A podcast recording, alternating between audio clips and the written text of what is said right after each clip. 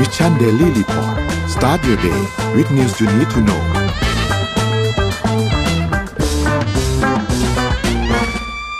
สวัสดีครับยินดีต้อนรับเข้าสู่ Mission Daily Report ประจำวันที่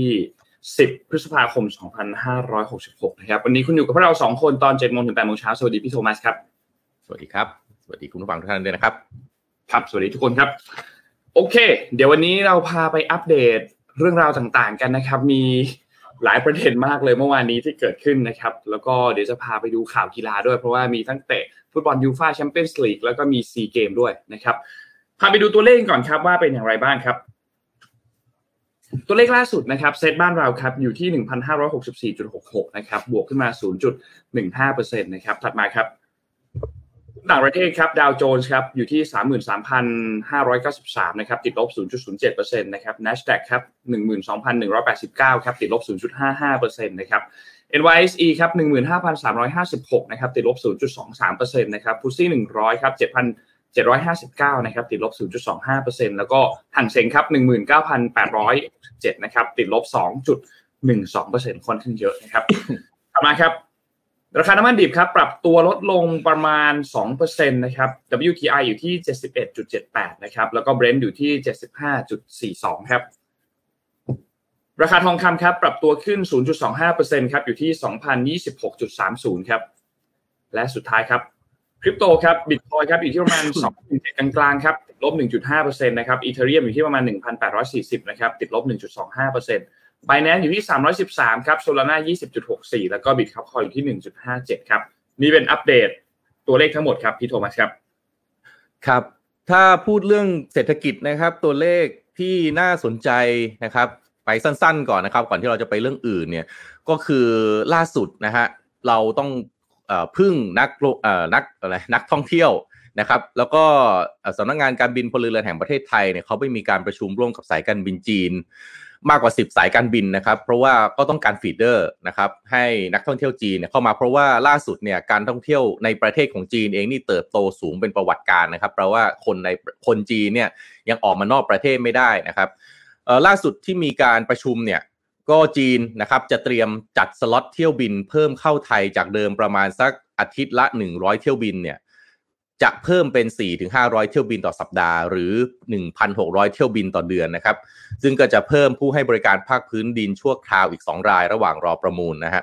ก็ผู้อำนวยการสำนักงานการบินพลเรือนแห่งประเทศไทยนะครับ หรือ CAAT เนี่ยก็บอกว่าปัจจุบันปริมาณเที่ยวบินระหว่างประเทศนะครับ ก็เพิ่มขึ้นอย่างต่อเนื่องนะครับ โดยเฉพาะสายการบินจากประเทศจีนที่มีความต้องการในการเปิดการทำการบิน แล้วก็เพิ่มความถี่มาที่สนามบินสุวรรณภูมิอย่างต่อเนื่องนะครับ แต่ว่า จัดสรรได้แค่ประมาณ 10-20%ของความต้องการเท่านั้นนะครับ แต่เราก็เห็นนักท่องเที่ยวจีนเข้ามาที่ไทยเยอะพอสมควรแล้วนะครับ แต่นี่ก็คือแค่ 10-20%เท่านั้นเองนะครับก็เพราะว่าสุวรรณภูมิสนามบินสุวรรณภูมิเนี่ยมีข้อจำกัดในเรื่องการบริการลานจอดและก็อุปกรณ์ภาคพื้น ซึ่งล่าสุดเนี่ยบริษัทท่าอากาศยานไทยจำกัดมหาชนหรือ AOT นะครับก็มีการจัดหาผู้ให้บริการภาคพื้นอีก 2 รายนะครับ ก็คือบริษัทบริการภาคพื้นท่าอากาศยานไทยนะครับ แล้วก็บริษัทพัทยาเอวิเอชันจำกัดเนี่ยให้มาช่วยให้บริการแบบชั่วคราวจนกว่าทอทนะครับจะประมูล PPP คัดเลือกผู้ให้บริการภาคพื้นรายที่ 3 ได้ ซึ่งก็จะไปเพิ่มขีดความสามารถของการบริการ แล้วก็การรองรับเที่ยวบินได้มากขึ้นนะครับก็น่าสงสัยว่าที่ก่อนหน้านี้ทำไมถึงไม่ได้ทำทำไมถึงมาทำเอาช่วงนี้นะครับที่ ต้องการให้นักท่องเที่ยวบินเข้ามาเยอะๆแล้วนะครับ ก็คาดว่าจะทำให้เที่ยวบินเนี่ยเพิ่มขึ้นได้ประมาณเป็นประมาณ 430 เที่ยวบินต่อสัปดาห์จากปัจจุบันนะครับที่มีมากกว่า 100 เที่ยวบินต่อสัปดาห์นะครับก็จะเริ่มตั้งแต่วันที่ 1 เป็น 1 มิถุนายนนี้เป็นต้นไปนะครับ ก็อันนี้ก็เป็นตัวเลขที่น่าจะช่วยทำให้อุตสาหกรรมการท่องเที่ยวนะครับ มีแนวโน้มที่น่าจะดีขึ้นด้วยนะครับ แต่ทั้งนี้นั้นครับนี่ก็เป็นตัวเลขเศรษฐกิจแต่ว่าถามว่าตอนนี้ประเด็นอะไรที่ฮอตที่สุดนะครับ นะฮะนนท์ก็คงหนีไม่พ้นเรื่องของการเลือกตั้งนะครับ แล้วการเลือกตั้งนี่เราบอกว่า playmaker ตอนนี้นะครับ ทุกหน้าข่าวนะครับกกตครับ ทุกสำนักถนนทุกสาย มุ่งไปที่กกตนะครับ ถึงแม้ว่าอากาศประเทศไทยจะร้อนสุดๆ แต่ที่ร้อนกว่าจริง ๆ นะครับ ก็คือประเด็นที่เกี่ยวกับการเลือกตั้งแล้วก็กกตนะครับเอาไปไล่กันดูนะครับ เราไล่กันไปเรื่อยๆวันนี้มีแขกรับเชิญด้วย เมื่อวานนี้ใครติดตามเรื่องสะพานพระรามแปดบ้างผมเชิญแขกรับเชิญมาสุดยอดแน่นอนคนนี้นะฮะ คือเริ่มตั้งแต่ประเด็นอะไรครับปริ้นบัตรเลือกตั้งที่ปริ้นเกินนะครับ คือผู้มีสิทธิ์เลือกตั้งจริง ๆ 52 ล้านใช่ไหมนนนะครับ ใช่ครับ คือ 52 ล้าน เอาจริงๆว่าที่เออเราก็ไม่เคยเลือกตั้งถึง 100%นะ ก็ประมาณ 60%บวกลบที่ที่มาที่มาเลือกตั้งกันใช่ไหมฮะ แต่ว่าบัตรเลือกตั้งไป 57 ล้านใบ ก็เยอะเกินเยอะนะคือ มันก็ต้องเผื่อไว้คือปกติคุณพิมพ์โบรชัว พิมพ์แผ่นพับอะไรนะก็ต้องมีแบบกลัวว่ามันจะมีเสียใช่ไหมก็พิมพ์เกินบ้าง ปกติเขาพิมพ์เกินเนี่ยอย่างของพี่เวลาพิมพ์เนี่ยพิมพ์เกินก็เปอร์เซ็นต์สองเปอร์เซ็นต์เองนะอันนี้เขาพิมพ์เกินไปประมาณเกือบสิบเปอร์เซ็นต์นะครับเยอะแล้วก็เยอะอยู่ ที่ผ่านมาวันที่เจ็ดแล้วก็มีเลือกตั้งล่วงหน้าใช่ไหมนะครับ นี่ก็พอเลือกตั้งล่วงหน้านี่ content บานเลยฮะถึงตอนนี้นี่ครับยังไม่แผ่วมี content มาตลอด มีเรื่องให้ติดตามกันตลอดนะฮะอะเรามองทบทวนกันแบบไวๆนะครับ เจอปัญหาอะไรบ้าง อ่า เจ้าหน้าที่เขียนเขตเลือกตั้งผิด อันนี้สุดๆเลย อันนี้เรื่องน่าจะเป็นเดี๋ยวเดี๋ยวจะคอยดูต้องติดตามดูว่าจะเป็นเรื่องมหากราบใหญ่ขนาดไหนนะครับ ไม่เขียนเขตเลือกตั้งนะกรอกรหัสจังหวัดผิดนะครับ ลงทะเบียนแล้วแต่ไปหน้าหน่วยไม่มีชื่อตัวเองนะครับ เอกสารมีชื่อพักบ้าง ไม่มีชื่อพักบ้างไอที่พีคมากๆก็คือ มีชื่อจังหวัดก็อยู่ประเทศไทยเหมือนกันนะแล้วก็อืมเตรียมตั้งนาน พระเยาว์เงี้ย พระเยาว์พระอายุน้อยอย่างเงี้ย แม่นะฮะซึ่งเรื่องนี้ก็ มีการรายงานกัน real time นะครับ โดยสำนักข่าวประชาชนนี่แหละนะครับ ประชาชนอย่างเราเราๆเนี่ยก็รายงานกันมานะฮะจากหลายคูหาที่เปิดให้เลือกตั้งล่วงหน้านะครับ นอกจากการจับตาอยู่ที่คูหานะครับ ทั้งประชาชนเองแล้วก็ทั้ง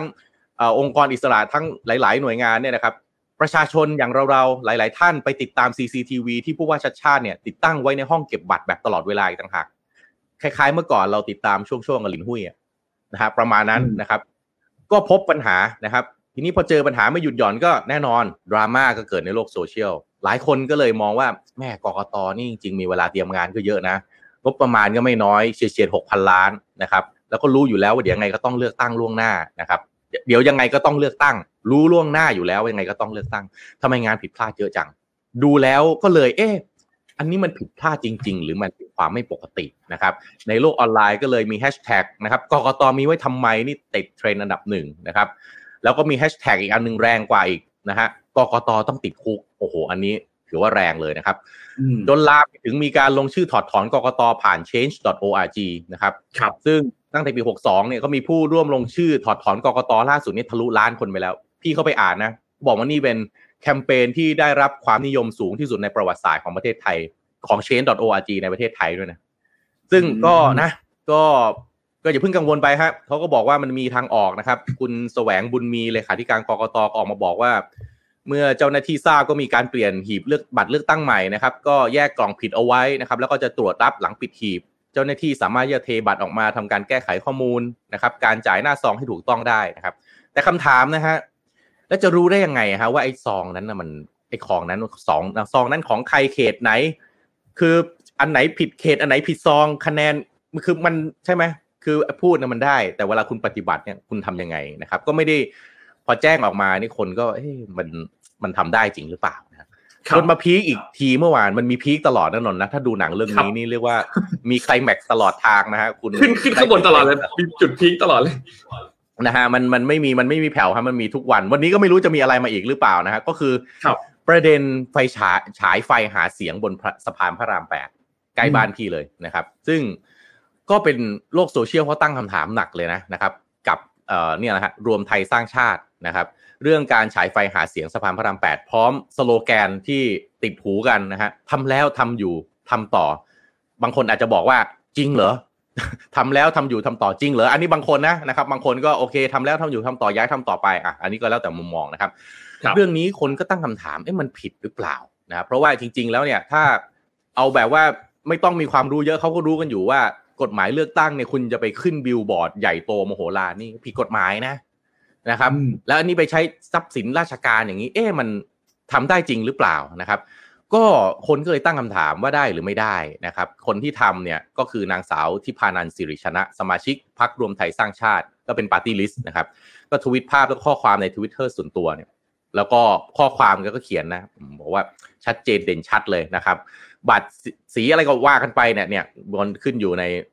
หน้าจอเนี่ยคุณผู้ฟังก็ดูนะฮะ เมื่อโลกออนไลน์ทักท้วงกันมากขึ้นเนี่ยนะฮะพักรวมไทยสร้างชาติก็เลยไม่ไหวแล้วต้องออกหนังสือชี้แจงนะครับว่าพักเนี่ยไม่ได้เป็นคนดำเนินการนะฮะแล้วก็สั่งให้ตรวจสอบข้อเท็จจริงนะครับพอไปตรวจสอบปั๊บก็บอกว่านางสาวทิพานันสิริชนะเนี่ยได้ขออนุญาตต่อปลัดกรุงเทพมหานครเพื่อดำเนินการดังกล่าวนะครับ ด้วยจดหมายส่วนตัวนะครับ โดยไม่ได้หารือหรือแจ้งให้พักทราบหรือขออนุมัติผู้บริหารพักแต่อย่างใดนะครับ เมื่อพักได้ทราบข้อที่จริงดังกล่าวก็ได้ตำหนิแล้วก็ทำหนังสือตักเตือนนะครับ พร้อมทั้งสั่งการไปยังนางสาวที่พานันให้หยุดดำเนินการดังกล่าวโดยทันทีนะครับ ก็ถ้าพูดแบบไวๆก็คือ คนนี้เขาทาเองเขาไม่ได้มาปรึกษาพักเลย ไม่มีมติ เพราะฉะนั้นไม่ได้เกี่ยวอะไรกับพักนะครับ แต่แหม คนก็ตั้งคำถามโอ้โหไปทำแคมเปญใหญ่ขนาดนี้นะ ไม่มีใครรู้เลยจริงเหรอทำคนเดียวจริงเหรอนะครับนะฮะด้านประธานกรกตก็ไม่ฟันธงนะว่าผิดกฎหมายหรือเปล่านะครับ แต่ว่า ก็พร้อมตรวจสอบนะถ้าว่าว่ามีการขออนุญาตถูกต้องไหมนะครับ ถ้ามีการขออนุญาตเจ้าของพื้นที่ แล้วก็ไม่ผิด เอ๊มันมันไม่ผิดตอบแต่ไม่ตอบครับแม่เออ มันไม่ผิดคนก็อาจจะตั้งคำถามมันไม่ผิดจริงเหรอมันไม่ผิดได้ยังไงก็แค่ขนาดภาพเนี่ยมันก็ไม่ได้แล้วหรือเปล่าอะมาด้านคนที่เคยเป็นอดีตกกตคุณสมชัยศรีสุทธิยากรนะครับเป็นอดีตกกตก็โพสต์ Facebook นะครับ พร้อมกับภาพข้อความหาเสียงของพรรครวมไทยสร้างชาติที่ขึ้นให้ดูเมื่อกี้เนี่ยนะครับแล้วก็บอกว่ามีคนส่งภาพมาถามว่า อันนี้มันผิดกติกาเลือกตั้งหรือเปล่านะครับคุณสมชัยบอกว่าถ้าภาพนี้เป็นภาพจริงนะ ผิดแน่นอน เพราะอะไรหนึ่งขนาดป้ายใหญ่เกินกว่าที่กกตกำหนดนะเพราะว่าป้ายหาเสียงเนี่ยกกตกำหนดให้ใหญ่ที่สุดคือ1เมตร30คูณ2เมตร45 เท่านั้นเองนะคุณไปขึ้นป้ายบิลบอร์ดบนทางด่วนนี่ไม่ได้นะผิดนะครับ อย่างที่สองเนี่ยสะพานพระรามแปดนี่เป็นทรัพย์สินราชการมีหน่วยงานราชการดูแลนะครับถ้ามีคำขอที่ผิดกฎหมายหน่วยงานราชการอนุมัติไม่ได้ แต่หลายคนในช่วงเย็นๆใช่ไหมก็มีภาพออกมาใช่ไหมว่าจดหมายที่กทมเขาอนุมัติจริง ๆ แต่ก็อะไรนะขอวันที่ 8 อนุมัติวันที่ 7 อะไรเงี้ยเดี๋ยวมาคุยกันต่อนะครับ แล้วก็3นะครับคุณสมชัยบอกว่าถ้าเป็นการกระทำโดยพลักการของเอกชนเนี่ยหน่วยงานราชการที่ดูแลก็ต้องแจ้งความดำเนินคดีฐานบุกรุกนะครับ แล้วก็4 ถ้ากกตเห็นแล้วไม่จัดการใด ๆ ก็ถือว่ากกตเนี่ยละเว้นการปฏิบัติหน้าที่นะครับ ก็คุณสมชัยอดีตกกตก็บอกว่าผิดนะฮะก็ไม่รู้ว่าแหมมันมันจริงไม่จริงอะไรยังไงนะครับ ก็ไม่รู้นนมองไงอะผิดไม่ผิด คิดว่าไงฮะเรื่องนี้คือคือ อะเรื่องเรื่องประเด็นผิดไม่ผิดเนี่ยที่ที่คุณสมชายอดีตกรกตมีการพูดถึงเนี่ยก็ก็ค่อนข้างค่อนข้างชัดนะ ถ้าเราเอาเกณฑ์มานับกันจริง ๆ ว่าขนาดป้ายมันได้ไหมเนี่ย ก็ก็ดูแล้วน่าจะผิดกฎ ส่วนอีกอันหนึ่งถ้าสมมุติว่าไม่ผิดสมมุติไม่ผิด สมมติไม่ผิดละพรรคอื่นสามารถทำแบบนี้ได้ไหมซึ่งควรจะทำได้เหมือนกันเพื่อเพื่อเพื่อความแฟร์อีกอันหนึ่งคือที่น่าสนใจคืออันนี้ครับพี่โทมัสเอ่อ ปกติแล้วเนี่ย เวลาทำอะไรอะอย่างที่พี่โทมัสพูดถึงเลยคือ น่าจะต้องปรึกษาพรรคนะพรรคน่าจะต้องมีการแบบ approve มาก่อนมีการอนุมัติมาก่อน หรือถ้าเอาแบบเคสจริง ๆ คือ โอเค คุณทิพานันทำเองโดยที่ไม่ปรึกษาพรรคจริง ๆ พรรคไม่รู้เรื่องเลยจนกระทั่งเห็นภาพนี้พร้อมกันเนี่ยนะครับ แต่พอมีเรื่องออกมาปุ๊บเนี่ย มองในมุมหนึ่งนะ ผู้สมัครสสของพรรคเนี่ยนะครับ พอถึงเวลาที่มีปัญหาปุ๊บเหมือนพรรคก็ออกแนวตัดหางปล่อยวัดเหมือนกันนะครับ ออกแนวตัดออกแนวตัดหางเลยเหมือนกันนะครับ เพราะว่าก็บอกว่าไม่เกี่ยวพรรคไม่เกี่ยว ผู้สมัครเป็นคนทำด้วยตัวเอง มีการตักเตือนแล้วมีการนู่นนี่แล้ว ซึ่งก็ก็ต้องบอกว่าน่าสนใจเหมือนกันนะครับสำหรับสำหรับครั้งนี้เพราะว่า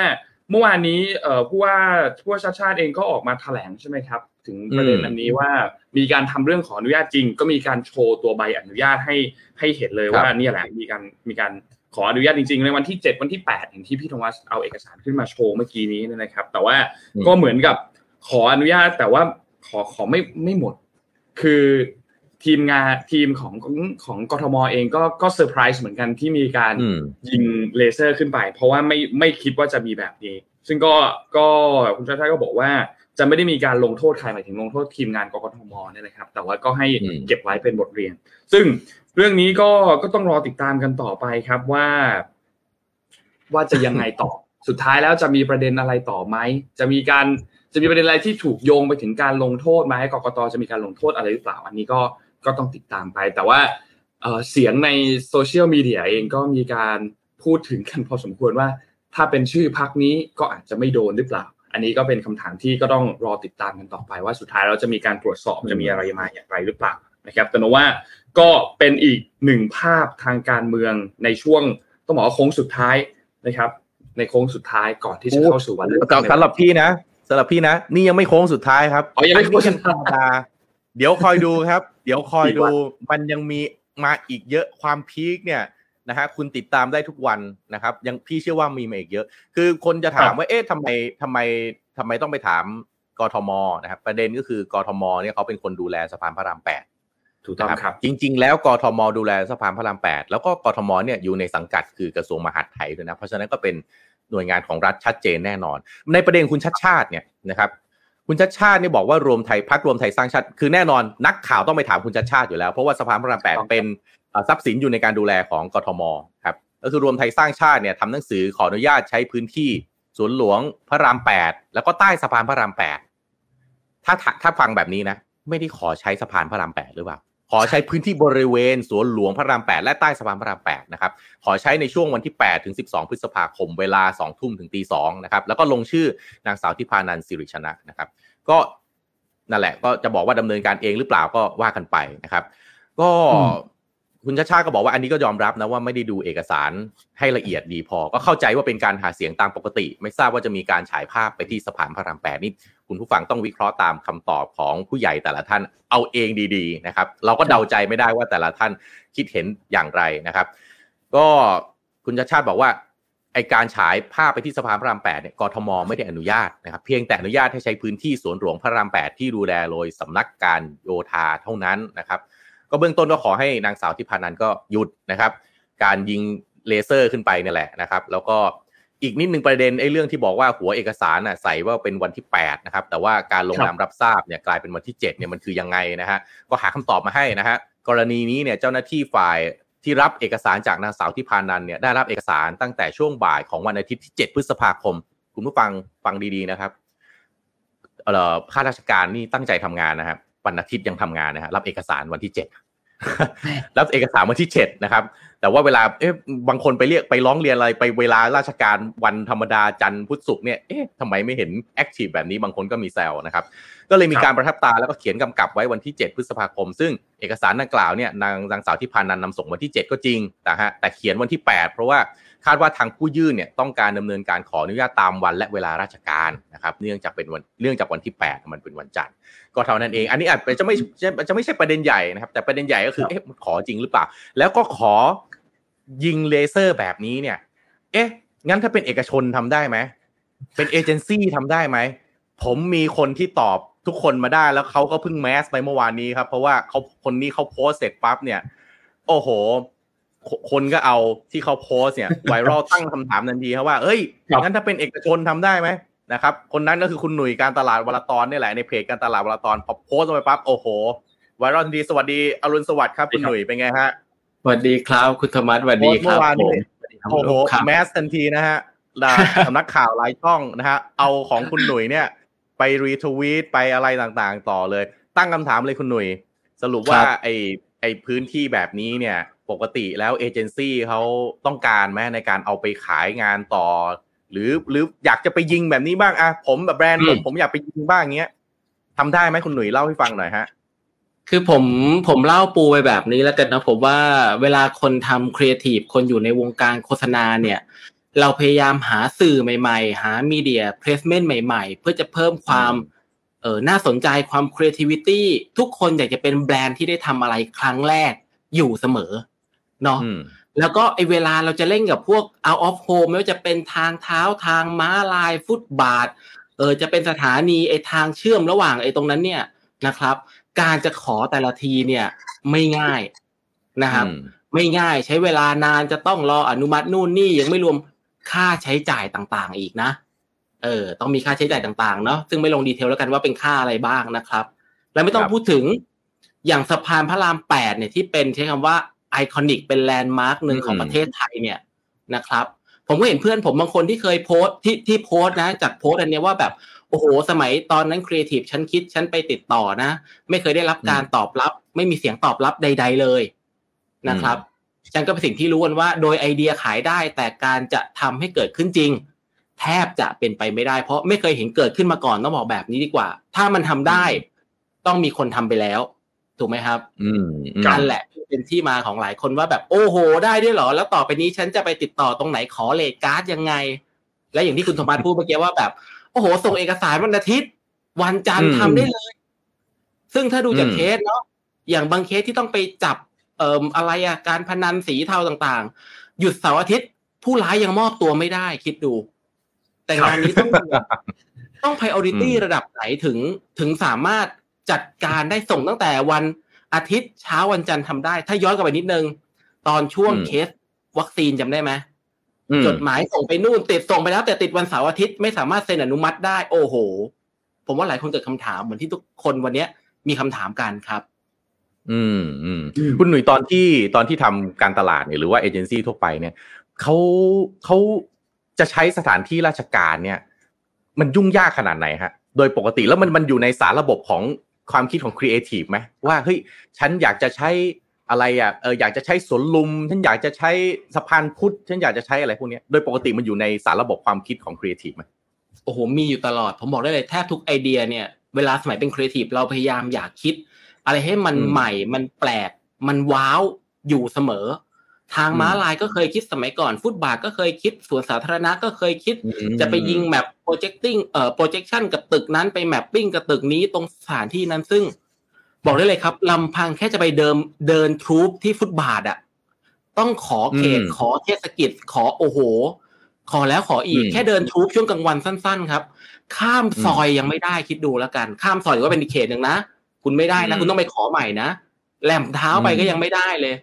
เนี่ยคือระบบราชการของไทยที่ผมว่าเราทุกคนน่าจะน่าจะพอรู้กันดีว่ามันไม่มีอะไรง่ายขนาดนั้น ครับอืมอืมนนท์อยากถามอะไรคุณหนุ่ยไหมโอ้โห คือคือ คือพี่โทมัสถามค่อนข้างครอบคลุม เพราะว่าก็เป็นอันที่ที่อยากรู้แหละ ในในประเด็นที่ถามเอ่อคุณหนุ่ยไปเมื่อกี้เรื่องเรื่อง เรื่องว่าเรทการ์ดเรื่องการติดต่อราชการ อีกอันหนึ่งที่อาจจะอยากถามครับ คิดครับว่าพี่หนุ่ยคิดว่า หลังจากนี้พอเลือกตั้งเสร็จไปแล้วเนี่ย จะจะจะมีมีการทำโฆษณาตรงนี้ไหมครับ แล้วมันจะเกิดคิดว่าคิดว่ามันจะมีโอกาสเกิดขึ้นไหมครับ ผมว่าพอเห็นแบบเนี้ยครับ ถ้าเกิดผมไล่อ่านจากแชร์นะทุกคนมีการตั้งว่าอยากขอครับ rate card ติดต่อได้ที่ไหน ไม่ใช่แค่แบรนด์ครับ บรรดาด้อมด้อมศิลปินด้อมด้อมไอดอลเนี่ยเข้าไป repost กันนะเออด้อมบ้านนี้เออออยากขึ้นอยากขึ้นชื่อไอดอลตัวเอง ต้องทำยังไงเขาพวกนี้เป็นคนที่รวมตัวกันเพื่อซื้อ media เพื่อ wrap รถไฟฟ้าเพื่อสิ่งต่างๆ เพื่ออืมเพื่อ support ด้อมตัวเพื่อ support เอ่อศิลปินตัวเองอะไอดอลตัวเองอะฉะนั้นประเด็นสำคัญเหมือนเหมือนที่คุณนนท์ว่าคือ เออแล้วอย่างเงี้ยสมมุตินะ เราส่งจดหมายวันนี้สมมติเราทุกคนเนี่ยเราสามคนเนี่ยเนี่ยผมเนี่ยแอนิเทคเนี่ยเนี่ยมิชชั่นเนี่ยเราเขียนจดหมายเอาฟอร์มเดียวกันกับที่เขายื่นเมื่อกี้อืมแค่เปลี่ยนชื่อเนี่ยแล้วเราส่งเหมือนกันเนี่ย เราจะได้รับการตอบรับที่เร็วเท่ากันหรือเปล่า ผมว่า เอาแค่นี้ดีกว่า แค่ส่งจดหมายเหมือนกัน ขอแบบเดียวกัน เราได้รับการปฏิบัติในมาตรฐานเดียวกันหรือเปล่า ผมว่าเรื่องนี้คงบอกได้แหละว่า กรณีนี้คือการเลือกปฏิบัติหรือไม่เลือกปฏิบัติ อืม อืม อืมโอ้นี่ก็เป็น เออ ผมก็ลืมคิดเหมือนกันนะว่าจริงๆมันมีด้อมเนี่ยที่เขาก็อย่างนี้ตอนนี้นะฮะกทมเนี่ยตอนนี้น่าจะพลิกวิกฤตเป็นโอกาสไหมคุณหนุ่ย ไหนๆก็ไหนๆแล้วเนี่ยเฮ้ยดูแล้วน่าจะได้รับความนิยมสื่อ out of home media เนี่ยกำลังมาแบบนี้เนี่ยก็ประกาศออกมาเลยไหมว่าจะใช้ตรงนี้ค่าใช้จ่ายเท่าไหร่ แบบนี้ถือว่าพลิกวิกฤตเป็นโอกาสไหมคุณหนุ่ยหรือว่าไม่ควร เอ้ย อันนี้มันถือว่าเป็นทรัพย์สินราชการไม่ควรจะมาเอามาทำการตลาดไหมคือที่คุณโทมัสถามเนี่ยเป็นคำถามที่ดีนะ ผมชอบนะ คือถ้าจริงๆอะต่างประเทศผมไปญี่ปุ่นมาเนาะผมเห็นอืมป้ายครับ ป้ายที่เป็นหัวจ่ายน้ำดับเพลิงอะ ใต้ป้ายตัวนั้นเนี่ย จะมีพื้นที่สำหรับโฆษณา ชัดเจนกรอบเท่านี้ แล้วร้านไหนอยากลงโฆษณาก็เอาป้ายไปติด ซึ่งอันเนี้ยเห็นได้ชัดว่าเงินเข้าสู่ระบบราชการอืมเนาะอืมอย่างบ้านเราเด็กถ้าเราจะติดป้ายต่างๆ ตามเสาไฟเนี่ย เงินไม่ได้เข้าระบบนะครับ เข้าใครก็ไม่รู้ แต่ทุกคนที่ติดป้ายจะรู้ว่าต้องเสียค่าติดนะครับ ซึ่งไอ้แลนด์มาร์กตรงเนี้ยก็เป็นคำถามหนึ่งที่แบบ ถ้าขายเนี่ย นะก็ไหนๆก็ทำเป็น commercialize ไปเลยกรุงเทพมหานครเนี่ยผมว่าจะมีรายได้เกิดขึ้นที่ถูกต้องและเข้าระบบอีกมหาศาล ถ้าเปรียบเทียบนะ เราไปเช่าลานพาร์คอันหนึ่งของห้างดังๆบางห้างนะ ค่าเช่าอืมต่อวันเกือบล้านนะครับอืมเกือบล้านนะห้าแสนเจ็ดแสนแล้วแต่จะดิวนะ แล้วสะพานอืมแบบนี้คุณพมัตคุณคุณคุณเอ่อคุณลองคิดดูสิว่า ราคาจะเท่าไหร่ ผมเดานะ estimate นะราคาพื้นที่ตรงเนี้ยขายได้วันหนึ่งไม่ต่ำกว่าล้าน ถ้ามีสามร้อยสิบห้าวันสามร้อยวันผมว่าอย่างน้อยคุณได้ไปสามถึงห้าร้อยล้านอย่างน้อยอะนี่แค่สะพานเดียวนะ ถ้าคุณขายสะพานอื่นอีกโอ้โห คุณเอ้ยนะครับผมว่ากรุงเทพมันจะมีงบสำหรับนู่นนี่นั่นอีกเยอะมากเลยอะแต่เออประเด็นกลับมาคือ แล้วถ้ามันขายไม่ได้ แล้วอันเนี้ยขึ้นมาได้ยังไงอืมเออ เอออืมจริงๆถ้ากทมนะ ตอนนี้ถ้ามองเนี่ยเอาทรัพย์สินที่ตัวเองมีแบบนี้นะฮะ แล้วก็ เปิดประมูลเอเจนซี่ต่างๆ เชิญมาประมูลเลย อ่าผมมีสะพานพระรามแปดผมมีสวนเบนผมมีสวนลุม ผมมีสะพานนี้ ผมมีไอ้ตรงนั้น แล้วก็เอาตรงเนี้ยมาทำเอาเอาโฮมมีเดียไปเลย แล้วก็ให้เงินมันเข้าระบบแบบนี้ ดีไม่ดีนะกทมได้เงินเพิ่มอีกมหาศาลเหมือนกันนะเพราะว่าตอนนี้เห็นแล้วนะฮะว่าโอ้สื่อแบบนี้เป็นที่ต้องการนะ นี่กลางค่ำกลางคืนนี่นั่งเรือไปขับรถผ่านนี่โอ้โหสะพานพระรามแปดเด่นมากนะครับ iconic station อันนึงเลยนะนะฮะ เด่นมาก อะก็นี่แหละครับ แล้วแต่แล้วแต่คนจะมองนะ ว่าครับถูกผิดผมคงไม่กล้าตัดสินจริงคุณหนุ่ยนะมันมามันมาเลยรายการเราคือผมกับคุณหนุ่ยเนี่ยเราจัดรายการสนทนามาปล่อยของทุกวันอาทิตย์เออโทรไปทุกวันจันทร์ตอนหนึ่งทุ่มตรงนะฮะเราคุยกันอยู่ปั๊บนี่มันมีเรื่องอื่น peak ๆนะนะครับ อันนี้มันมาวันวันรุ่งขึ้นปั๊บ peak แล้วเราก็คุยกันบอกโอ้เดี๋ยวมันจะมีมา peak เรื่อยๆ นี่ยังไม่นับยังไม่นับเรื่องหนังโฆษณานะคุณหนุ่ยนะ เรื่องหนังโฆษณาที่อ่าหนังโฆษณาครีเอทีฟไอเดียเนี่ย สุดยอดมากเลยนะนี่คุณหนุ่ยอยู่อะนนท์อยากคุยเรื่องหนังโฆษณาไม่เห็นนนท์อยากคุยเรื่องนี้อยู่ถามเลยเลยนะสักหน่อยวิธีการได้ครับในการสร้าง mediaครับสักหน่อยก็ได้ครับเราเราเราเราคงไม่ได้เปิดคลิปให้ดูเนาะเพราะว่าครับเพราะว่าหลายๆท่านก็คงไปหาดูกันได้นะครับสำหรับคลิปวิดีโออันนี้ที่เอ่อเป็นของพรรครวมไทยสร้างชาติ นะครับ ซึ่งก็นนนนนนคิดว่าหลายๆคนได้ดูแล้วเพราะว่ามันไม่ได้ยาวมากประมาณสักสองนาทีเกือบเกือบสามนาทีสองนาทีสี่สิบวิอะไรอย่างเงี้ยนะครับ ซึ่งก็ในมุมหนึ่งนะ เอาเอาแบบในฐานะที่ว่าก็เคยอยู่ในกล้องอยู่ในนู่นอะไรอย่างงี้มาใช่ไหมครับ ก็เป็นวิดีโอหนึ่งที่ทำภาพสวยนะ ถ่ายมุมกล้องนู่นนี่ต่างๆ คือ production เนี่ยทำดี ไม่ไม่ว่าไม่ได้ production เนี่ยทำดีอ่านี่ทีมทีมงานบอกว่าจะขอเปิดให้ คือในคลิปวิดีโออันนี้เผื่อใครไม่ได้ดูนนท์เล่าให้ฟังไปคร่าวๆนะครับเขาก็จะเป็นการพูดถึงตัวแอบไปแซะนโยบายบางนโยบายของหลาย ๆพรรคว่าต้องการที่จะยกเลิกอันนั้นไม่ทำอันนี้ หรือว่าต้องการให้มีประชาธิปไตยแบบนี้ ซึ่งก็จะออกแนวแบบสุดโต่งมาก ๆ พอสมควรเหมือนกันในในหลาย ๆ อัน ไม่ว่าจะเป็นเรื่องของการโหวตให้กินข้าวอะไรบนโต๊ะอาหาร ซึ่งก็มีความสุดโต่งพอสมควรคือ คือเราเราก็ไม่คิดภาพว่าเราจะเห็นแบบนั้นเกิดขึ้นมาเหมือนกัน แต่ทีนี้พอนอกจากเรื่องของตัวในคลิปวิดีโอที่เขาทำว่าต้องการจะสื่อสารข้อมูลอะไรออกมาแล้วเนี่ย มองต่อไปยังสเต็ปต่อไปคือ ผู้ที่ต้องการจะถูกที่เขาต้องการจะสื่อสารด้วยเนี่ยเป็นใครเนี่ยนะครับ อันนี้น่าสนใจ จากที่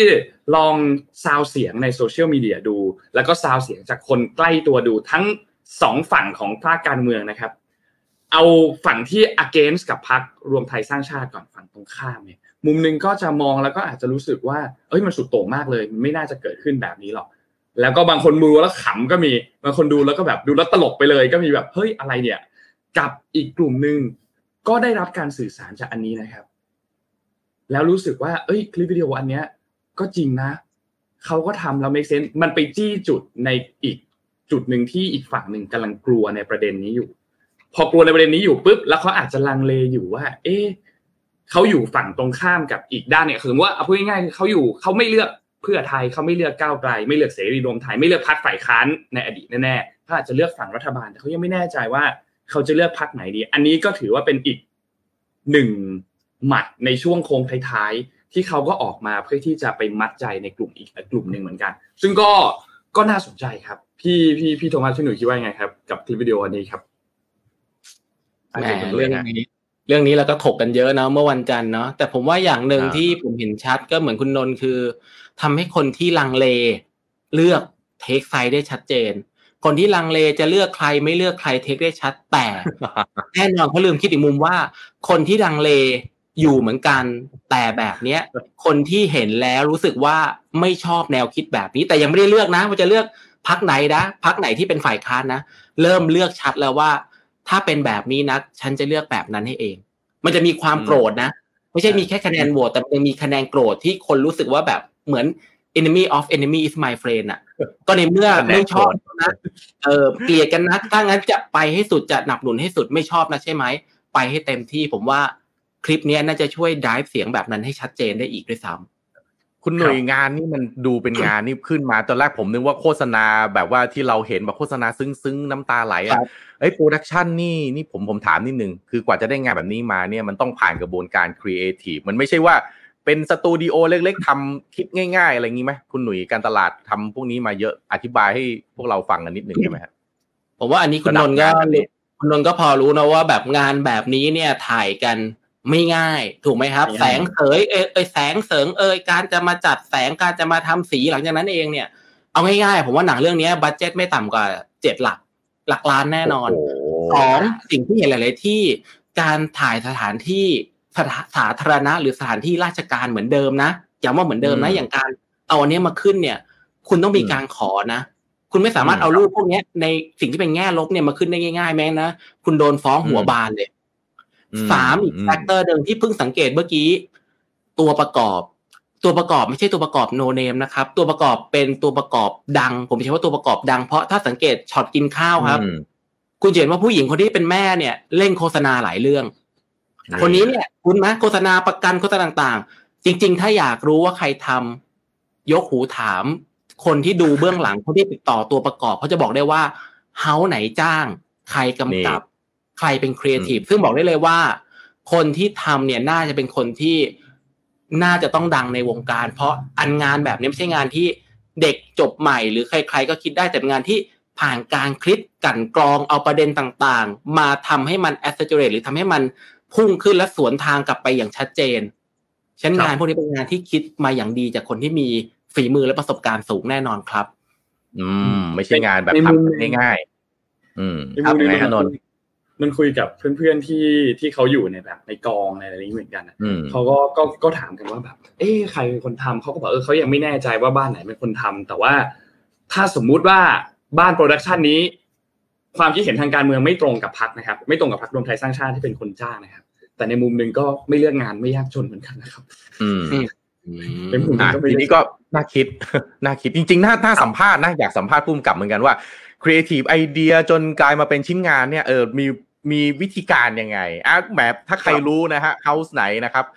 ส่งมาทางหลังไมค์ที ผมจะขออนุญาตเรียนเชิญมาคุยกันในรายการ Mission Daily Report นะฮะด้วยกันเพื่อมาดูว่าไอยไอเดียวิธีการได้วิธีการถ่ายทำต่างๆ มันเป็นยังไงแล้วไม่ตัดสินนะฮะ อันนี้มันลางเนื้อชอบลางยาเนาะรสนิยมความเอ่ออะไรอุดมคติทางการเมืองแต่ละคน ไม่เหมือนกันเราก็ไม่ตัดสินนะฮะอะไรดีอะไรไม่ดีก็แล้วแต่มุมมองแล้วกันนะครับปล่อยไว้ครับให้ทุกคนตัดสินนะครับเช้านี้ขอบคุณคุณหนุ่ยมากที่เข้ามาพูดคุยกันนะฮะนี่น่าจะหลายสื่อแล้วนะหลังจากที่โพสต์คุณหนุ่ยเมื่อวานปั๊บแมสโอ้โห ระดับนะเป็นระดับประเทศกันเลยทีเดียวนะครับอะเช้านี้นะครับเอ่อติดตามผมเราเรามีรายการนะมีผมมีคุณหนุ่ยกันตลาดวรตอนแล้วก็มีคุณเก่งอ่า สิทธิพงศ์จาก Creative Talk นะฮะเรามีรายการที่สนทนามาปล่อยของจัดทุกวันจันทร์นะฮะหนึ่งทุ่มตรงนะครับที่เพจทยาน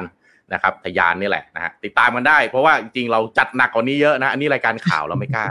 เราไม่กล้าจัดเยอะนะฮะให้มันเป็นรายการข่าวอยู่ต่อไปนะวันนี้เช้านี้ขอบคุณคุณหนุ่ยนัทพงษ์ม่วงทำจากเพจการตลาดวรตอนมากนะคขรัอบคุณมากครับบขอบคุณครับขอบคุณครับขอบคุณครับ อ่าเป็นไงฮะนนเข้มท์ข้นแหละครับเจอตัวจริงครับนะฮะเข้มข้นจริงๆอะ ไปกันที่ข่าวต่อฮะนนท์มีข่าวอย่างอื่ได้นะครับนนท์พาไปดูข่าวอื่นต่อครับ พาไปดูที่อินเดียต่อดีกว่าครับ ที่อินเดียเนี่ยน่าสนใจมากครับ เพราะว่ามีการประทะกันเกิดขึ้นจริงๆต้องบอกว่าเกิดขึ้นตั้งแต่ช่วง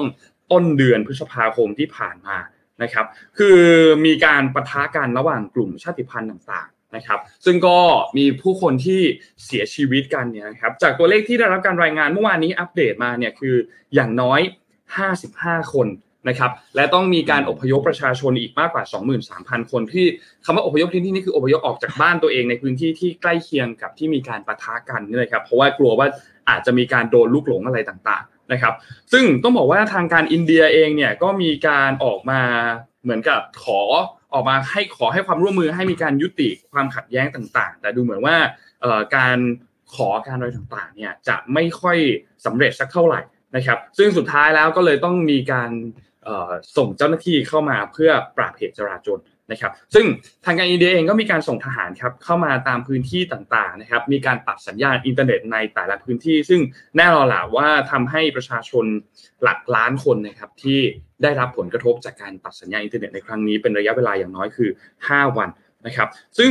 ทางด้านผู้ว่าการรัฐมณิปุระนะครับ เอ่อได้มีการออกคำสั่งให้ยิงทันที ถ้าหากว่าเจ้าหน้าที่พบเห็นสถานการณ์เลวร้าย จนไม่สามารถที่จะควบคุมด้วยวิธีการอื่น ๆ ได้ ก็คือถ้า worst case แล้วเนี่ยสามารถที่จะใช้อาวุธยิงได้ทันทีนะครับ ซึ่งเจ้าหน้าที่ก็มีการเข้าควบคุมสถานการณ์ครับ แต่ว่าสถานการณ์ก็ดูเหมือนว่าจะค่อนข้างรุนแรงอยู่นะครับ เพราะว่ามีปุ่มหลังในเรื่องของความหลากหลายทางชาติพันธุ์ต่างๆมาค่อนข้างที่จะฝัง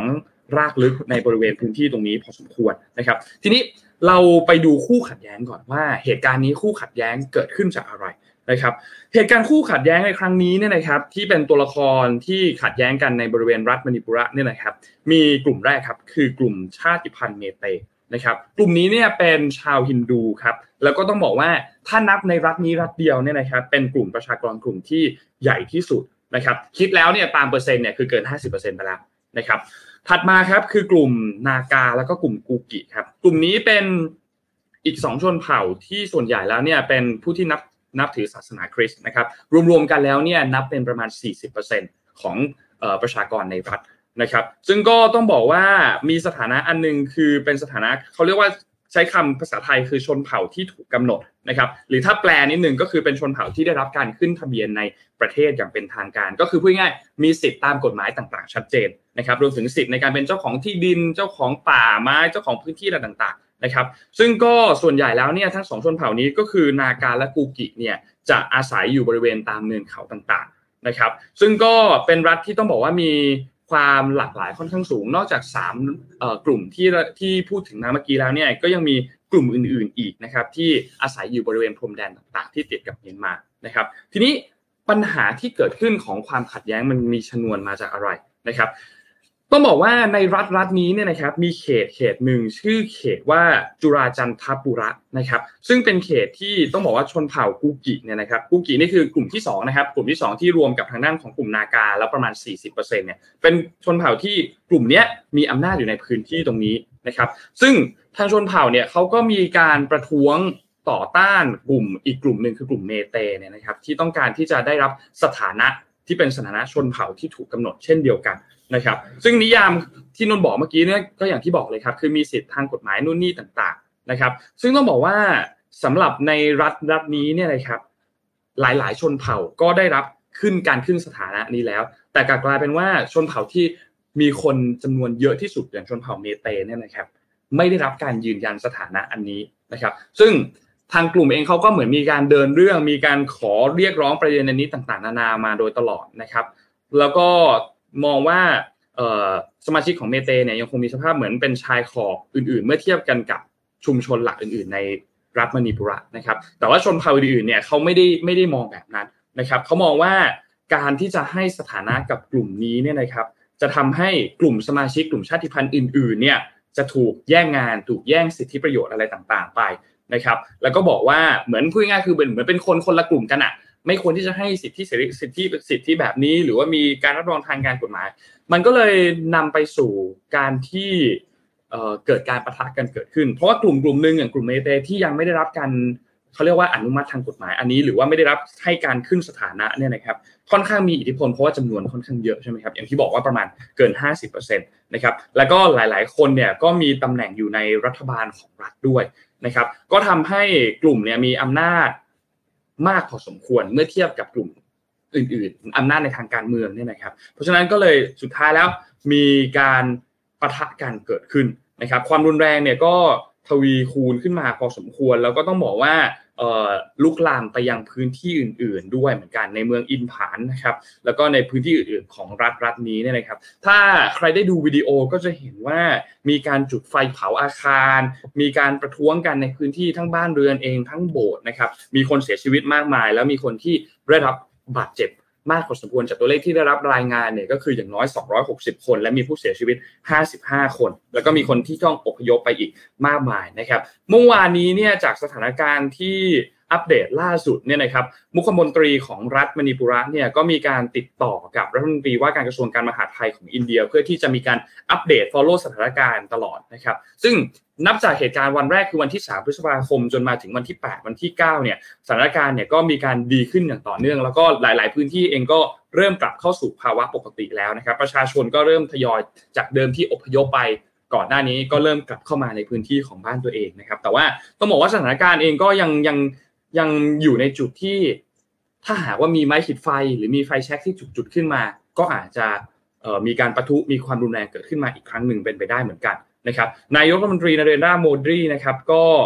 ณขณะตอนนี้เนี่ยนะครับก็อยู่ในช่วงของการหาเสียงในการเลือกตั้งระดับรัฐนะครับ ก็ยังไม่ได้มีการออกมาพูดถึงเหตุการณ์ในครั้งนี้มากนักนะครับ ก็ต้องบอกว่าต้องรอติดตามกันอีกครั้งหนึ่งครับว่าจะมีการ ปะทะอะไรกันเกิดขึ้นอีกหรือเปล่าสำหรับกลุ่มชาติพันธุ์ในครั้งนี้นะครับ แต่ต้องบอกว่าเหตุการณ์ขัดแย้งในครั้งนี้เนี่ยค่อนข้างรุนแรงครับ ค่อนข้างรุนแรงครับ จากภาพที่เราเห็นครับ อืมครับ ก็ติดตามมันต่อไปนะครับ ไปที่ข่าวเรื่องการเอ่อการค้าการขายบ้างนะครับ ใครๆก็คงได้ยินนะครับว่าคนรวยที่สุดในเวียดนามเขาทำรถยนต์ไฟฟ้ารถยนต์ EV นะครับก็คือ VinFast นะครับแล้วก็ไปขายในสหรัฐอเมริกาด้วยนะครับล่าสุดเนี่ยบลูมเบิร์กเองก็รายงานถึงการสูญเสียความมั่งคั่งครั้งใหญ่ของคุณฟัมญัตเวืองนะครับฟัมญัตเวืองเป็นบุคคลที่ร่ำรวยที่สุดในเวียดนาม เป็นผู้ก่อตั้ง Vingroup นะครับซึ่งเป็นบริษัทแม่ของ VinFast ซึ่งเป็นผู้ผลิตรถยนต์ไฟฟ้าใหญ่ที่สุด ที่เวียดนามนะครับแล้วก็มีบริษัทในเครืออีกมากมายเลยนะครับผมไปเวียดนามเนี่ยหันไปทางซ้ายหันไปทางขวาเขาบอกนี่ของ Vingroup นี่ของ Vingroup นั่นก็ใช่นะครับก็ใหญ่จริงๆนะครับตอนที่ผมไปอออยู่ไปเห็นที่เวียดนามเนี่ยนะครับก็บริษัทต่างๆเนี่ยนะครับก็ทำประกอบธุรกิจเนี่ยก็ร่ำรวยมหาศาลนะครับแต่ว่าการทุ่มเงินมหาศาลเข้าไปในอุตสาหกรรมรถยนต์ไฟฟ้า EV แล้วก็ผลักดันให้วินฟาสเนี่ย ขึ้นมาติดตลาดให้ได้เนี่ยผลลัพธ์ยังไม่ไปในทิศทางที่ตามที่ต้องการนักนะครับ แล้วก็ยังเผชิญกับคำวิพากษ์วิจารณ์นะครับว่ารถยนต์วินฟาสเนี่ยยังไม่พร้อมที่จะทำตลาดไปสู้ศึกรถยนต์ EV ที่สหรัฐอเมริกานะครับ ซึ่งบริษัทเนี่ยทุ่มเงินลงทุนไป 8,200 ล้านเหรียญสหรัฐนะครับ ผลตอบแทนก็ยังไม่ได้กลับมาเท่าไหร่นะครับคุณฟาร์มยศเวืองเนี่ยวางแผนที่จะลงทุนเพิ่มเข้าอีก 2,500 ล้านเหรียญสหรัฐนะครับ ซึ่งก็จะเป็น เงินที่ออกจากกระเป๋าตัวเองซะส่วนใหญ่ด้วยเนี่ยนะครับ รวมแล้วเนี่ยจะต้องลงทุนไป 1 0,000 มากกว่า 1 0,000 ล้านเหรียญสหรัฐเนี่ยแหละนะครับหรือมากกว่า3 0 0แสนล้านบาทโหมหาศาลมากนะสามแสนล้านบาทนะครับ ก็จะเป็นนะอีลอนมัสสองหรือเปล่าอีลอนมัสแห่งเอเชียหรือเปล่านะครับ แต่ว่าทุกวันนี้ฟาร์มยึดเวิงยังต้องควักเงินเพื่อที่จะเอาชนะตลาด แล้วก็มันมีความเป็นไปได้ขนาดไหนก็ยังตั้งคำถามอยู่นะครับ ที่จะ สามารถคืนทุนได้เนี่ยนะครับ เพราะว่าจะต้องไปงัดกับเจ้าตลาดอย่างเทสลานะครับวินฟ้าเนี่ยก่อตั้งในปี 2560 นะครับ แล้วก็ประกาศแผนลงทุนมูลค่า 200 ล้านเหรียญสหรัฐนะครับ เพื่อที่จะตั้งสำนักงานใหญ่ที่รัฐแคลิฟอร์เนียนะครับ แล้วก็มีแผนสร้างโรงงานมูลค่า 4,000 ล้านเหรียญสหรัฐที่นอร์ทแคโรไลนาอีกนะครับ เพื่อที่จะวางแผนผลิตรถยนต์ไฟฟ้าในสหรัฐอเมริกาในปี 2568 นะครับ แล้วก็วางแผนที่จะเข้าจดทะเบียนในตลาด NASDAQ นะครับด้วยมูลค่าบริษัทที่ถูกตีไว้สูงถึง 2,000 ล้านเหรียญสหรัฐนะครับแต่ว่า VinFast เองก็เจออุปสรรคหลายอย่างนะครับท่ามกลางการแข่งขันที่ดุเดือดมาก แล้วก็ demand ที่ลดลงนะครับทั้งการส่งมอบรถรอบแรกที่ล่าช้ากว่ากำหนดนะครับเพราะว่าปัจจุบันยังต้องผลิตที่เวียดนามอยู่ แบรนด์เองก็ยังไม่ได้รับการรับรองด้านการควบคุมมลพิษจากทางการสหรัฐนะครับความล่าช้าต่างๆ ก็ทำให้ VinFast ก็อาจจะไม่ได้รับสิทธิ์เครดิตภาษีนำเข้านะครับหรือที่เรียกว่า Inflation Reduction Act เนี่ย ทำให้รถยนต์ VinFast ก็มีราคาสูงกว่าคู่แข่งรายอื่นๆนะครับมาทางด้านเรื่องของสมรรถนะรถยนต์นะครับ VinFast เองก็ได้รับ feedback ในด้านลบจากลูกค้าค่อนข้างมากนะครับ ทั้งอาการแปลกๆ พวกแบตเตอรี่หมดเร็ว คันเร่งมีปัญหาต่างๆนะครับ แล้วก็เรื่องความล่าช้าในการส่งมอบอีกนะครับ แล้วก็เลยทำให้แผนที่จะเข้าจดทะเบียนเนี่ยก็ต้องชะลอออกไปนะครับ เพราะว่ามีปัญหาเรื่องของ supply chain ความไม่แน่นอนของตลาดอีก จนถึงปัญหาของผู้ระดับผู้บริหารระดับสูงที่ลาออกที่เป็นข่าวออกมาเยอะแยะเลยครับ เกี่ยวกับเรื่องของ VinFast นะครับ ก็ VinFast เนี่ยวางแผนที่จะเริ่มส่งมอบรถยนต์ SUV นะครับ รุ่น VF 8นะ VF8 เนี่ยนะครับขนาด 5 ที่นั่งซึ่งติดตั้งมอเตอร์ไฟฟ้าขนาด 402 แรงม้าวิ่งได้ไกลสุด 508 กิโลเมตรต่อการชาร์จไฟ 1 ครั้งเนี่ยราคาเริ่มต้นคือ 4,700 เหรียญสหรัฐนะครับให้กับลูกค้าในสหรัฐอเมริกา ซึ่งรุ่นนี้เนี่ย เป็นรุ่นที่ถูกวางตำแหน่งว่าจะสู้กับ Tesla Model Y นะครับ ก็ต้องมาดูครับว่า ถ้ามีใครบอกว่าจะสู้กับ Tesla เนี่ย สู้ได้จริงไหม เพราะว่าจะแบรนด์อื่นเขาก็ไม่ประกาศขนาดนี้เนาะก็นี่แหละเขาก็เอาออกมาสู้นะครับ ปัจจุบันเนี่ยวินฟาสทุ่มทุนขนาดนี้นะฮะนนคุณผู้ฟังทุกท่านครับ มีวิ่งอยู่บนถนนในสหรัฐอเมริกาแค่สามร้อยสิบคันเองทุ่มไปขนาดนี้ทุ่มเป็นหมื่นล้านเหรียญสหรัฐ มีรถวิ่งอยู่สามร้อยกว่าคันนะครับ แล้วก็ อีกหนึ่งร้อยคันที่มีกำหนดส่งมอบในเร็วๆนี้นะฮะก็ต้องติดตามกันดูครับว่าความพยายามนี้จริง ๆ ก็ต้องเชียร์นะนะครับ ถึงแม้จะไม่ใช่บริษัทไทยก็ตาม แต่เป็นบริษัทเอเชียแบบนี้สมมุติว่าถ้าเขาไปเขาเปิดตลาดได้จริงเนี่ยนะครับ มันก็แหวกตลาดให้แบรนด์อื่นสามารถเข้าไปได้ด้วยนะ ก็หวังว่าเขาจะไปสร้างการยอมรับได้แล้วกันนะครับ เพราะว่าถ้าซมซานกลับมานี่โอ้โหผมว่าแบรนด์อื่นจะไปก็คงคิดหนักไปแล้วก็โดนเหมารวมไปแล้วว่าโอ้ยมาแล้วก็คงไม่ work มาแล้วก็รถยนต์คุณภาพไม่น่าจะดี คือเรื่องนี้มันเป็นเรื่องความเชื่อด้วยเวลาซื้อรถยนต์ใช่ไหมนนท์มันไม่ใช่เรื่องสมรรถนะอย่างเดียวนะสมรรถนะคุณดีสุดๆเลยคนไม่เชื่อ คนแบบโอ้ยแล้วศูนย์บริการหาได้ไหมถ้าถ้าอะไรอันนั้นเสียจะทำยังไงบริการหลังการขายไม่ดีถ้าคนมันเชื่ออะไรสักอย่างหนึ่งว่าว่าคุณภาพไม่ดีต่อให้คุณคุณภาพดีจริง ๆ นะก็ไม่ได้นะอันนี้มันการตลาดแบบหนึ่งศูนย์หนึ่งเลยนะครับก็ต้องเชียร์นะฮะยังอยากจะเชียร์อยู่นะครับ ติดตามมันต่อไปครับ รอดูครับรอดูครับ ยิ่งมีผู้เล่นเข้ามาเยอะขึ้นผู้บริโภคก็ก็ได้ได้ได้ประโยชน์มากขึ้นด้วยนะครับรอติดตามดูครับนนพาไปดูต่อที่เวียดนามครับ เวียดนามมีสองอันน่าสนใจครับ เวียดนามเนี่ยจริง ๆ เอาเอาเรื่องสภาพภูมิอากาศก่อนเนี่ยนะครับ ต้องบอกว่ามีรายงานที่บันทึกมาเมื่อวันที่ 6 พฤษภาคมเนี่ยนะครับ ร้อนเหมือนบ้านเราเลยนะครับ ไม่ต่างกันสักเท่าไหร่นะครับ ตั้งแต่ที่เขาเคยมีการบันทึกสถิติกันมาเนี่ยนะครับ เมื่อวันที่ 6 พฤษภาคมมา วันเสาร์เนี่ย อุณหภูมิสูงสุดคือ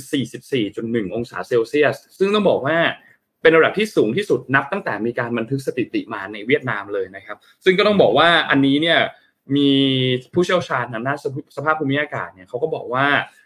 เตือนว่าอุณหภูมิเนี่ยจะพุ่งทะลุระดับดังกล่าวอีกในไม่ช้านะครับ เพราะว่าผลกระทบจากภาวะโลกรวนต่าง นะครับ ซึ่งก็อันนี้ก็น่าสนใจครับ เพราะว่าตอนนี้เนี่ยคืออย่างอย่างเกษตรกรเนี่ยนะครับในเวียดนามเนี่ยนะครับ ปัญหาหนึ่งที่เขาต้องเจอคือ เขาต้องทำงานเช้าขึ้นกว่าเดิมครับ เพราะว่าแดดจะยังไม่ออกอากาศจะยังไม่ร้อนมาก เพราะว่าถ้ามันร้อนมากอย่างช่วงกลางวันเลยจริงๆเนี่ยไม่ไหวครับ เสี่ยงที่จะเกิดฮิสโตรกหรือเป็นอันตรายต่อร่างกายของมนุษย์นะครับ เพราะฉะนั้นจากที่อย่างที่ให้ไปไปให้สัมภาษณ์มานะครับสัมภาษณ์เกษตรกรมาเนี่ยก็คือต้องทำกิจกรรมทุกอย่างที่ต้องออกไปกลางแดดให้เสร็จก่อนสิบโมงเช้าเพราะว่าไม่งั้นจะไม่ทัน เพราะนั้นอาจเผลอๆอาจจะต้องต้องเริ่มทำกันตั้งแต่แบบตีสามตีสี่อะไรหรือเปล่าอันนี้ไม่แน่ใจนะครับซึ่งก็ต้องบอกว่าสภาพภูมิอากาศก็ก็ก็น่าสนใจนะครับ แต่นนเอาเรื่องนี้มาเป็นอินโทรเฉยๆเพราะว่าที่อยากจะเล่าจริงๆเนี่ยนะครับ คือกฎหมายฉบับหนึ่งที่เกี่ยวข้องกับเรื่องของการบังคับให้คนที่ใช้โซเชียลมีเดียเนี่ยต้องยืนยันตัวตน เพราะว่าป้องกันการหลอกลวงทางออนไลน์ต่างๆนะครับเรื่องนี้น่าสนใจ เพราะว่ามีการรายงานมาจาก BBC เมื่อวานนี้เลยครับว่ารัฐบาลของเวียดนามเนี่ยนะครับเตรียมที่จะบังคับใช้ตัวกฎระเบียบอันหนึ่งที่กำหนดให้ประชาชนที่ใช้งานโซเชียลมีเดียทั้งหลายเนี่ยจะต้องมีการยืนยันตัวตนในบัญชีผู้ใช้งานครับ แล้วก็ วัตถุประสงค์ที่เขาต้องการที่จะทำเนี่ยก็หนีไม่พ้นเรื่องของการพยายามที่จะปราบปรามการหลอกลวงต่างๆ การที่มีมิจฉาชีพต่างๆ ทางออนไลน์เนี่ยนะครับ ซึ่งกฎระเบียบเนี่ยจะเริ่มใช้เมื่อไหร่เนี่ยอันนี้ยังไม่แน่ใจยังไม่ได้มีวันที่เป็น exactly date ออกมานะครับ แต่ว่า คาดว่าน่าจะมีการบังคับใช้เร็วๆนี้ เพราะว่าเป็นส่วนหนึ่งของการแก้ไขกฎหมายที่เกี่ยวข้องกับเรื่องของโทรคมนาคมของรัฐบาลเวียดนามนะครับซึ่งแน่นอนว่าจะต้องผ่านการพิจารณาจากสมาชิกสภานิติบัญญัติ ซึ่งคาดว่าน่าจะอย่างน้อยอย่างเร็วเลยเนี่ยนะครับ ก็น่าจะภายในสิ้นปีนี้นะครับแต่ว่าตอนนี้ยังไม่ได้มีการเปิดเผยรายละเอียดทั้งหมดออกมานะครับซึ่งการบังคับตัวตนการยืนยันตัวตนในการใช้แพลตฟอร์มโซเชียลมีเดียต่างๆ ทั้งในแพลตฟอร์มของต่างประเทศเอง หรือว่าแพลตฟอร์มของท้องถิ่นเองเนี่ยนะครับ ก็ ต้องปฏิบัติตามกฎระเบียบอันใหม่ตรงนี้นะครับรัฐมรัฐมนตรีช่วยว่าว่าการกระทรวงสารสนเทศของเวียดนามเนี่ยนะครับ ก็ไม่ได้มีการให้สัมภาษณ์กับสื่อของเวียดนามอย่าง Voice of Vietnam นะครับ ซึ่งเป็นสื่อทางการเนี่ยนะครับ ก็บอกว่าแม้ว่าเจ้าหน้าที่จะสามารถระบุตัวตนเจ้าของบัญชีโซเชียลมีเดียที่ละเมิดกฎหมายได้ แต่ว่าไม่สามารถที่จะ ติดตามระบุตำแหน่งของพวกเขาได้ เพราะว่าแอปพลิเคชันเนี่ยมีการแบบพวกเป็นแอปพลิเคชันของต่างประเทศมีการข้ามพรมแดนต่างๆนะครับรัฐบาลก็เลยต้องมีการผ่านกฎหมายที่กำหนดให้บริษัทเทคโนโลยีโซเชียลมีเดียต่างๆเขายกตัวอย่าง Google ยกตัวอย่าง Facebook เนี่ยนะครับต้องจัดเก็บข้อมูลผู้ใช้งานในท้องถิ่นด้วยนะครับซึ่งอันนี้ก็เป็นอีกอันหนึ่งที่อาจจะต้องถูกตั้งคำถาม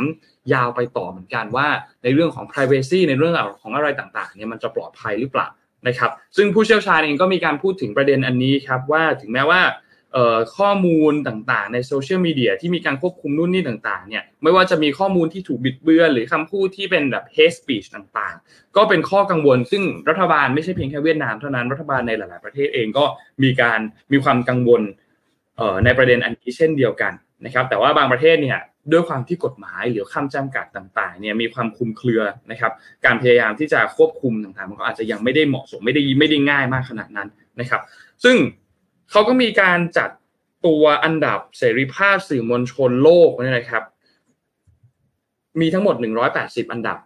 เวียดนามเองเนี่ยอยู่อันดับที่ 178 นะครับ ถือว่าค่อนข้างค่อนข้างต่ำค่อนข้างต่ำมากๆเลย แล้วให้พี่โทมัสทายเล่นๆดีกว่าว่า อีกสองประเทศ ที่อยู่ต่ำกว่าเวียดนาม มีอะไรบ้างอะอันหนึ่งเกาหลีเหนือแน่นอนอะถูกครับมีต้เกาองหลีมีครับเกาหลีเหนือแน่นอน ส่วนอีกประเทศนึกไม่ออกอะอีกประเทศนึกไม่ออกว่ามันจะเป็นประเทศอะไร อีกประเทศหนึ่งนำเฉลยเลยแล้วกันนะฮะ คือจีนฮะจีนโอเค ที่อยู่ที่อยู่อืมอันดับต่ำกว่านะครับ เพราะฉะนั้นอันนี้เนี่ยก็น่าสนใจครับ เพราะว่ารัฐบาลเวียดนามเนี่ยจากที่เอ่อ ช่วงสถานการณ์หลังๆเนี่ยนะครับก็มีการความพยายามในการควบคุมป้องกันการเผยแพร่พวก fake news ต่างๆ มาโดยตลอดอย่างเข้มงวด อย่างปีที่แล้วเนี่ยนะครับ มีการลบข่าวที่ถือว่าเป็น fake news เนี่ยภายใน 24 ชั่วโมง ซึ่งเป็นกฎอันใหม่ที่เขาออกมา เพราะว่าก่อนหน้านี้เนี่ยเดิมทีกำหนดไว้คือภายใน 48 ชั่วโมงนะครับ เพราะฉะนั้นอันนี้ก็น่าสนใจครับสำหรับการที่จะเตรียมบังคับใช้หรือว่าแก้ตัวกฎหมายในประเด็นเกี่ยวกับเรื่องของการยืนยันตัวตนครับ อืมอืมจริงๆมันก็ดีนะอะถ้าพูดเขาพูดอะในมุมเพหนึ่งราะว่าก็ใช้โซเชียลมีเดียสมัยนี้นี่บางทีนะ เข้ามาใครเป็น content creator จะรู้ฮะมันเป็นอามันเป็นมันเป็นอาชีพที่โดนบูลลี่โดยใครก็ไม่รู้ตลอดเวลา อยู่ดีๆก็เข้ามาด่ามาสาดสาดสาดใครก็ไม่รู้อะไรอย่างเงี้ย แล้วก็ต้องไปตามฟ้องมันอย่างน้อยมีกฎหมายช่วยให้ฟ้องได้ก็จริง แต่มันก็แบบ ถ้าระบุตัวตนได้เนี่ยยังไงเนี่ย ผมว่านะ คือโลกโซเชียลมีเดียเนี่ย clean กว่านี้เยอะ คือบางทีเนี่ยใช่ไหมเพราะว่าบางทีคุณก็ไม่คิดอะ ก็ไม่ยังไงเขาก็ตามเราไม่เจอก็ไม่รู้ว่าเราเป็นใครใช่ปะหลายอย่างที่คุณที่ที่คนเหล่านี้ทำโลกโซเชียลมีเดียเนี่ย ถ้าไปเจอหน้าจริงก็ไม่กล้าทำนะเจอหน้ากันอย่างเงี้ยเจอหน้ากันปกติยังไงก็ไม่ทำนะครับเพราะฉะนั้นการการยืนยันตัวตนก็น่าน่าจะดีนะครับอะผมพาไปต่อจากเวียดนามนะครับ พาไปต่อที่ญี่ปุ่นบ้างนะครับ ใครๆก็รู้ญี่ปุ่นนี่คนเกิดน้อยนะครับ แล้วก็น้อยติดต่อกันมานะ 42 ปีแล้ว นะครับล่าสุดก็คือน้อยที่สุดเป็นประวัติศาสตร์ก็จริง ๆ มันก็น้อยลงเรื่อยๆอะมันไม่มีแบบปีนี้น้อยปีนั้นเยอะส่วนใหญ่มันก็จะน้อยแล้วก็จะน้อยลงน้อยลงน้อยลงเรื่อยๆนะครับล่าสุดนี่ญี่ปุ่นถ้าเทียบปีนี้กับปีที่แล้ว ปีที่แล้วกับปีก่อนหน้านี้เนี่ย ประชากรเขาเกิดใหม่ลดลงนี่สามแสนคนนะคือถือถือว่าเยอะมากนะครับ ถือว่าเยอะมากจริง ๆ นะครับ แล้วล่าสุดเนี่ยปัญหาที่เอ่อคนเกิดใหม่เกิดน้อยเนี่ยนะครับทำให้มหาวิทยาลัย หลายแห่งเนี่ยเริ่มไปไม่รอดแล้ว ที่ญี่ปุ่นในเรื่องนี้น่าสนใจอย่างหนึ่งที่ผมเอามาเล่าก็คือว่าที่ญี่ปุ่นนี่มหามีมหาวิทยาลัยสตรีด้วยนะนนท์บ้านเรานี่มีแต่อะไรคอนแวนต์ใช่ไหมคอนแวนต์ก็คือเป็นเอ่อโรงเรียนมัธยมสตรีอะที่ญี่ปุ่นนี่มีมหาวิทยาลัยสำหรับสตรีเท่านั้นนะครับด้วยนะฮะก็มันจำนวนคนเกิดน้อยลงนะฮะก็เลยต้องปรับตัวเองนะครับ ให้เปิดรับนักศึกษาชายด้วย แล้วก็เปิดสอนสาขาวิชาชีพใหม่ ๆ นะครับเพื่อที่จะดึงดูดนักศึกษานะครับ แต่ก็อีกเช่นกันมีมหาวิทยาลัยส่วนหนึ่งที่สู้ไม่ไหวก็เตรียมปิดตัวนะครับ ซึ่งจากรายงานของนิก k เอเชียเนี่ยก็บอกว่าการลดลงของประชากรญี่ปุ่นนี่ถือว่าเป็นภัยคุกคาม ต่อระบบการศึกษา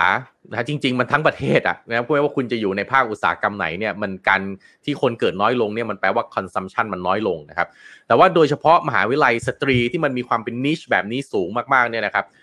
ต้องเตรียมตัวที่จะ เพิ่มทางเลือกให้กับตัวเองนะครับ เพื่อรับเพื่อที่จะรักษาจำนวนนักศึกษาในมหาวิทยาลัยเอาไว้ ยกตัวอย่างนะครับ ในเดือนเมษายนที่ผ่านมาเนี่ยมหาวิทยาลัยสตรีโกเบชินวะนะครับภาษาอังกฤษก็คือโกเบชินวะ Women's University เนี่ยก็เปิดตัวในชื่อใหม่ที่ชื่อว่า Kobe Shinwa University ตัดคำว่า Women's ออกนะครับ เพื่อที่จะเปลี่ยนจากมหาวิทยาลัยสตรีเป็นมหาวิทยาลัยแบบสหศึกษานะครับ เรื่องนี้อาจจะเป็นเรื่องค่อนข้างใหม่สำหรับประเทศไทยเราเราไม่มีอะไรแบบนี้นะครับ แต่ที่ญี่ปุ่นเขามีนะฮะก็ พอเปลี่ยนปั๊บเนี่ยทำในเดือนที่เปลี่ยนปั๊บเนี่ยนะฮะมหาวิทยาลัยโกเบชินวะมีนักศึกษาเข้าเรียนปีหนึ่งนะครับสูงกว่าในปีก่อนหน้านั้น 2 เท่า จากเดิมเนี่ย240 คนโดยประมาณ เพิ่มขึ้นเป็น 460 คนนะครับก็ก็เท่าตัวเลยนะครับ แล้วก็หนึ่งในสามของนักศึกษาใหม่ในปีนั้นเนี่ยก็เป็นนักศึกษาเพศชายนะครับก็เลยทำไมนะฮะคำถามคือทำไมมหาวิทยาลัยสตรีนะครับ จึงจึง มันถึงมีได้ทำไมประเทศอื่น อย่างประเทศไทยเราไม่มีนะครับเพราะว่าญี่ปุ่นเนี่ยผลักดันให้ผู้หญิงเนี่ยเข้าสู่โลกการทำงานมากขึ้นนะครับมหาวิทยาลัยสตรีในช่วงหนึ่งจึงมีบทบาทสำคัญในการส่งเสริมการศึกษาระดับอุดมศึกษามาอย่างยาวนานนะครับ อีกด้านหนึ่งมหาวิทยาลัยสตรีมุโกกาวะนะครับมุโกกาวะ Women's University เนี่ยก็บอกว่ามหาวิทยาลัยสตรีในประเทศญี่ปุ่นเนี่ยมีจำนวนสูงที่สุดตอนปี 2541 เนี่ยนะฮะ98 แห่งเลยนะ ไม่ใช่น้อยๆนะครับ 90 เอาว่าเกือบร้อยแห่งทั่วประเทศญี่ปุ่นนะครับ แต่ว่าผ่านไป 20 ปีนะฮะปีที่แล้วเนี่ยพบว่าจำนวนลดลงเหลือแค่ 75 แห่งนะครับ แต่มหาวิทยาลัยสตรียังมีสัดส่วนเกือบ 10%ของจำนวนมหาวิทยาลัยทั้งหมดในประเทศญี่ปุ่นนะครับ เพราะฉะนั้นนี่คือนี่คือโครงสร้างของสังคมญี่ปุ่นก็ยังเรียกว่าเขาก็ยังให้ความสำคัญกับสตรีนะแต่ให้ความสำคัญในอีกรูปแบบหนึงอันนี้แล้วแต่มุมมองนะแล้วแต่มุมมองมันท่านมองว่าอันนี้ถือว่าเป็นการแบ่งแยกกดขี่หรือเปล่า ทำไมผู้หญิงไม่ได้เรียนแบบเดียวกับผู้ชายนะครับอืมเพราะว่าหลักสูตรเอยอะไรเอยที่สอนอยู่ในนั้น ก็อาจจะเป็นหลักสูตรที่ไม่ใช่ผู้ชายเอ่อไม่ใช่ไม่ใช่สิผู้หญิงอาจจะถูกปิดกั้นไม่ให้เรียนอะไรแบบที่ผู้ชายได้เรียนหรือเปล่า อันนี้ก็แล้วแต่มุมมองนะครับ แต่ว่าด้วยสภาพแวดล้อมที่ที่ผมบอกไปไอ้สภาพแวดล้อมของเศรษฐกิจแล้วก็โครงสร้างพื้นฐานโครงสร้างต่าง ๆ ทางเอ่อประชากรเนี่ยที่มันเปลี่ยนไปเนี่ยก็ ยุคนี้นักศึกษาเองก็หันไปเรียนสถาบันที่เปิดการเรียนการสอนแบบศักศึกษานะครับเพราะว่ามันก็ได้พบเจอเพศตรงข้ามนะครับแล้วก็มีสาขาวิชาที่หลากหลายเนี่ยมันก็เลยทำให้หมหาวิทยาลัยสตรีเนี่ยนะครับลำบากในการดึงดูดนักศึกษานะครับแต่ก็พอมีการปรับตัวเนี่ยก็เดี๋ยวน่าจะเห็นว่ามหาวิทยาลัยอื่นๆ อีกเกือบร้อยอีกประมาณ 70 กว่าแห่งที่เหลืออยู่ตอนนี้เนี่ยอาจจะมีการปรับตัวนะครับก็ อ่าในภาพรวมเนี่ยไม่ว่าจะเป็นสถานสถาบันการศึกษาในรูปแบบใดนะครับ สถาบันการศึกษาในญี่ปุ่นทุกแห่งตอนนี้เจอกับเฮดวินที่ค่อนข้างรุนแรงนะครับ ด้านคนเกิดใหม่ที่น้อยลงประเทศไทยเราดูไว้เป็นตัวอย่างได้เลยครับ อะไรที่เกิดที่ญี่ปุ่นเดี๋ยวมันจะมาเกิดที่ไทยแน่นอนจำนวนการการเกิดในไทยจริงครับก็น้อยมากๆอยู่แล้วนะครับ เรานี่จำนวนประชากรเกิดน้อยลงติดต่อกันมา 30 ปีแล้วนะครับ ญี่ปุ่น 42 ปีเรา30 ปี เดี๋ยวมันจะน้อยลงไปเรื่อยๆ ไม่รู้จะไป น้อยสุดที่เมื่อไหร่แล้วมันจะพงกหัวกลับมาเมื่อไหร่ ตอนนี้เราต่ำกว่า6 0 0 0 0 0คนต่อปีเป็นปีแรกแล้วนะครับ ในปีที่ผ่านมา ต่ำกว่า6 0 0 0 0 0แล้วนะ ถ้าย้อนกลับไปประมาณ20-30ปีก่อนนี่เราเป็นล้านนะครับ ปีหนึ่งเด็กเกิดใหม่เป็นล้าน ทุกวันนี้เหลือเลข5แล้วครับ5แสนแล้ว ซึ่งจำนวนอืมผู้เสียชีวิตคนสูงอายุ เยอะกว่าเด็กเกิดใหม่นะนะครับครับ อืมโอ้น่าสนใจครับยกยกเพราะว่าเป็นนอกปัญจากหาที่นอกต้องเจอกันเยจากอะนอกจาก เออนอกจากคนเกิดใหม่น้อยเนี่ยมันมีอีกกลุ่มหนึ่งที่เกิดตามมาด้วยคือกลุ่ม need N W E T need นนท์เคยได้ยินกลุ่มนี้ไหมอย่างครับ อ่า need เนี่ยย่อมาจาก not in education เอ่อเอ่อไม่ได้อยู่ในระหว่างการศึกษาการเอ็มเอ่อ not in education employment or training คือคุณคนที่อยู่ในช่วงอายุระเอ่อสิบห้าถึงยี่สิบห้าปีเนี่ยจะถูกจัดว่าเป็นกลุ่มนี้ด้วยการที่คุณไม่เรียนไม่เรียนอะไรเลยอะ่ะ แล้วก็ไม่ทำงานด้วยนะ ไม่เป็นลูกจ้างไม่ไม่ทำงานไม่ทำธุรกิจ แล้วก็ไม่ได้อยู่ระหว่างการฝึกฝนวิชาชีพอะไรใดๆทั้งสิ้น อยู่บ้านเฉยๆอะอยู่บ้านเฉยๆอะตอนนี้ก็เป็นอีกกระแสหนึ่งที่จำนวนนี้ก็เพิ่มขึ้นเยอะมากด้วย เพิ่มขึ้นเอ่อถ้าเอาเฉพาะเปอร์เซ็นต์นะเพิ่มขึ้นมากกว่าจำนวนเด็กเกิดใหม่จำนวนเด็กเกิดใหม่เนี่ยประเทศไทยเราประมาณหนึ่งเปอร์เซ็นกว่าๆนะครับจำนวนนี้เพิ่มขึ้นเนี่ยหนึ่งเปอร์เซ็นปลายๆ แต่จำนวนจำนวนไม่เท่ากันนะจำนวนไม่เท่ากันไม่ใช่ว่าหนึ่งเปอร์เซ็นของจำนวนประชากรทั้งหมดนะฮะนี่ผมกำลังพูดถึงแค่ growth rate นะนะเพราะนนี้ก็เป็นอีกหนึ่งสิ่งที่น่ากลัวเหมือนกันว่า คือคือทำไมกลุ่มนี้เนี่ยเกิดขึ้นได้ เพราะว่าสถานะทางครอบครัวเนี่ยอาจจะพอดูแลได้ ก็เลยอยู่บ้าน อยู่หน้าจอนั่งกดอะไรไปเรื่อยๆทั้งวันไม่ได้ทำงานไม่ได้ออกไปหางานทำเพราะว่ามันมันไม่ใช่แพชชั่น มันไม่ใช่สิ่งที่อยากทำไปทำงานแล้วก็เหนื่อยไม่ชอบอะไรอย่างเงี้ยหรือว่าเจอกับ แรงกดดันทางสังคมที่มากเกินไป แล้วกลุ่มใหญ่ที่สุดของกลุ่มนี้นะนนท์ไม่ได้อยู่ในกลุ่มของคนที่มีสตังค์เยอะนะครับ กลุ่มใหญ่ที่สุดอยู่ในกลุ่มผู้มีรายได้น้อยนะครับ เยาวชนอายุ 15ถึง25 ปี กลายเป็น NEET กลุ่มใหญ่สุดคือผู้มีรายได้น้อย คนที่มีรายได้สูง ครอบครัว support ได้เนี่ยอันดับสองนะส่วนที่น้อยที่สุดคือกลุ่มชนชั้นกลางมี NEET น้อยที่สุด N E E T จำคำนี้ไว้เลยว่าเดี๋ยวต่อไปมันจะกลายเป็นอีกหนึ่งปัญหาสังคมที่รัฐบาลแล้วก็ กระทรวงที่ดูแลเรื่องพัฒนามนุษย์เนี่ย เดี๋ยวจะต้องมาดูแลแน่นอน เพราะว่ามันกำลังจะกลายเป็นระเบิดลูกใหญ่ๆลูกหนึ่งครับ ที่คนไม่มีอินสปิเรชันหรือแรงผลักดันที่อยากจะลุกขึ้นมาทำอะไรอะครับอืมอืมเป็นเรื่องครับเป็นเรื่องที่ต้องต้องให้ความสนใจแล้วก็น่าเป็นห่วงครับ เอ่อนนท์ขอปิดท้ายด้วยเรื่องวันวิ c ตอรี่เดย์ของที่รัสเซีย นะครับก็ต้องบอกว่าก่อนที่จะเข้า Victory Day ของเขาคือวันที่ 9 พฤษภาคมคือเมื่อวานนี้นะครับก่อนที่จะเข้าไปถึงวันนั้นเนี่ยจริงๆวันที่ 8 เนี่ยนะครับรัสเซียมีการโจมตียูเครน ในพื้นที่บริเวณกรุงเคียฟแล้วก็อีกหลาย ๆ เมืองก็ทำให้หลาย ๆ พื้นที่มีความเสียหายเกิดขึ้นค่อนข้างเยอะ แล้วก็มีผู้ที่ได้รับบาดเจ็บหนักจำนวนหนึ่งเหมือนกันนะครับซึ่งแน่นอนครับก่อนที่จะถึงวัน Victory Day เนี่ยนะครับการโจมตีครั้งนี้เนี่ยก็ต้องบอกว่าเป็นหนึ่งใน เหมือนกับสิ่งที่หลาย ๆ คนคาดการณ์ไว้อยู่แล้วว่ามันจะเกิดขึ้นนะครับเจ้าหน้าที่ยูเครนเนี่ยมีการเปิดเผยบอกว่ามีคนที่ได้รับการได้รับบาดเจ็บจากการโจมตีเนี่ยห้าคนนะครับแล้วก็มิสไซล์ของรัสเซียเนี่ยทำให้เกิดไฟไหม้ในโกดังเก็บอาหารในเมืองโอเดซานะครับแล้วก็มีมีอีกหลายเมืองที่ได้รับการโจมตีหนักในสภาพที่คล้าย ๆ กันนะครับ ก็เหตุการณ์นี้ก็เกิดขึ้นก่อนที่จะไปถึงในวัน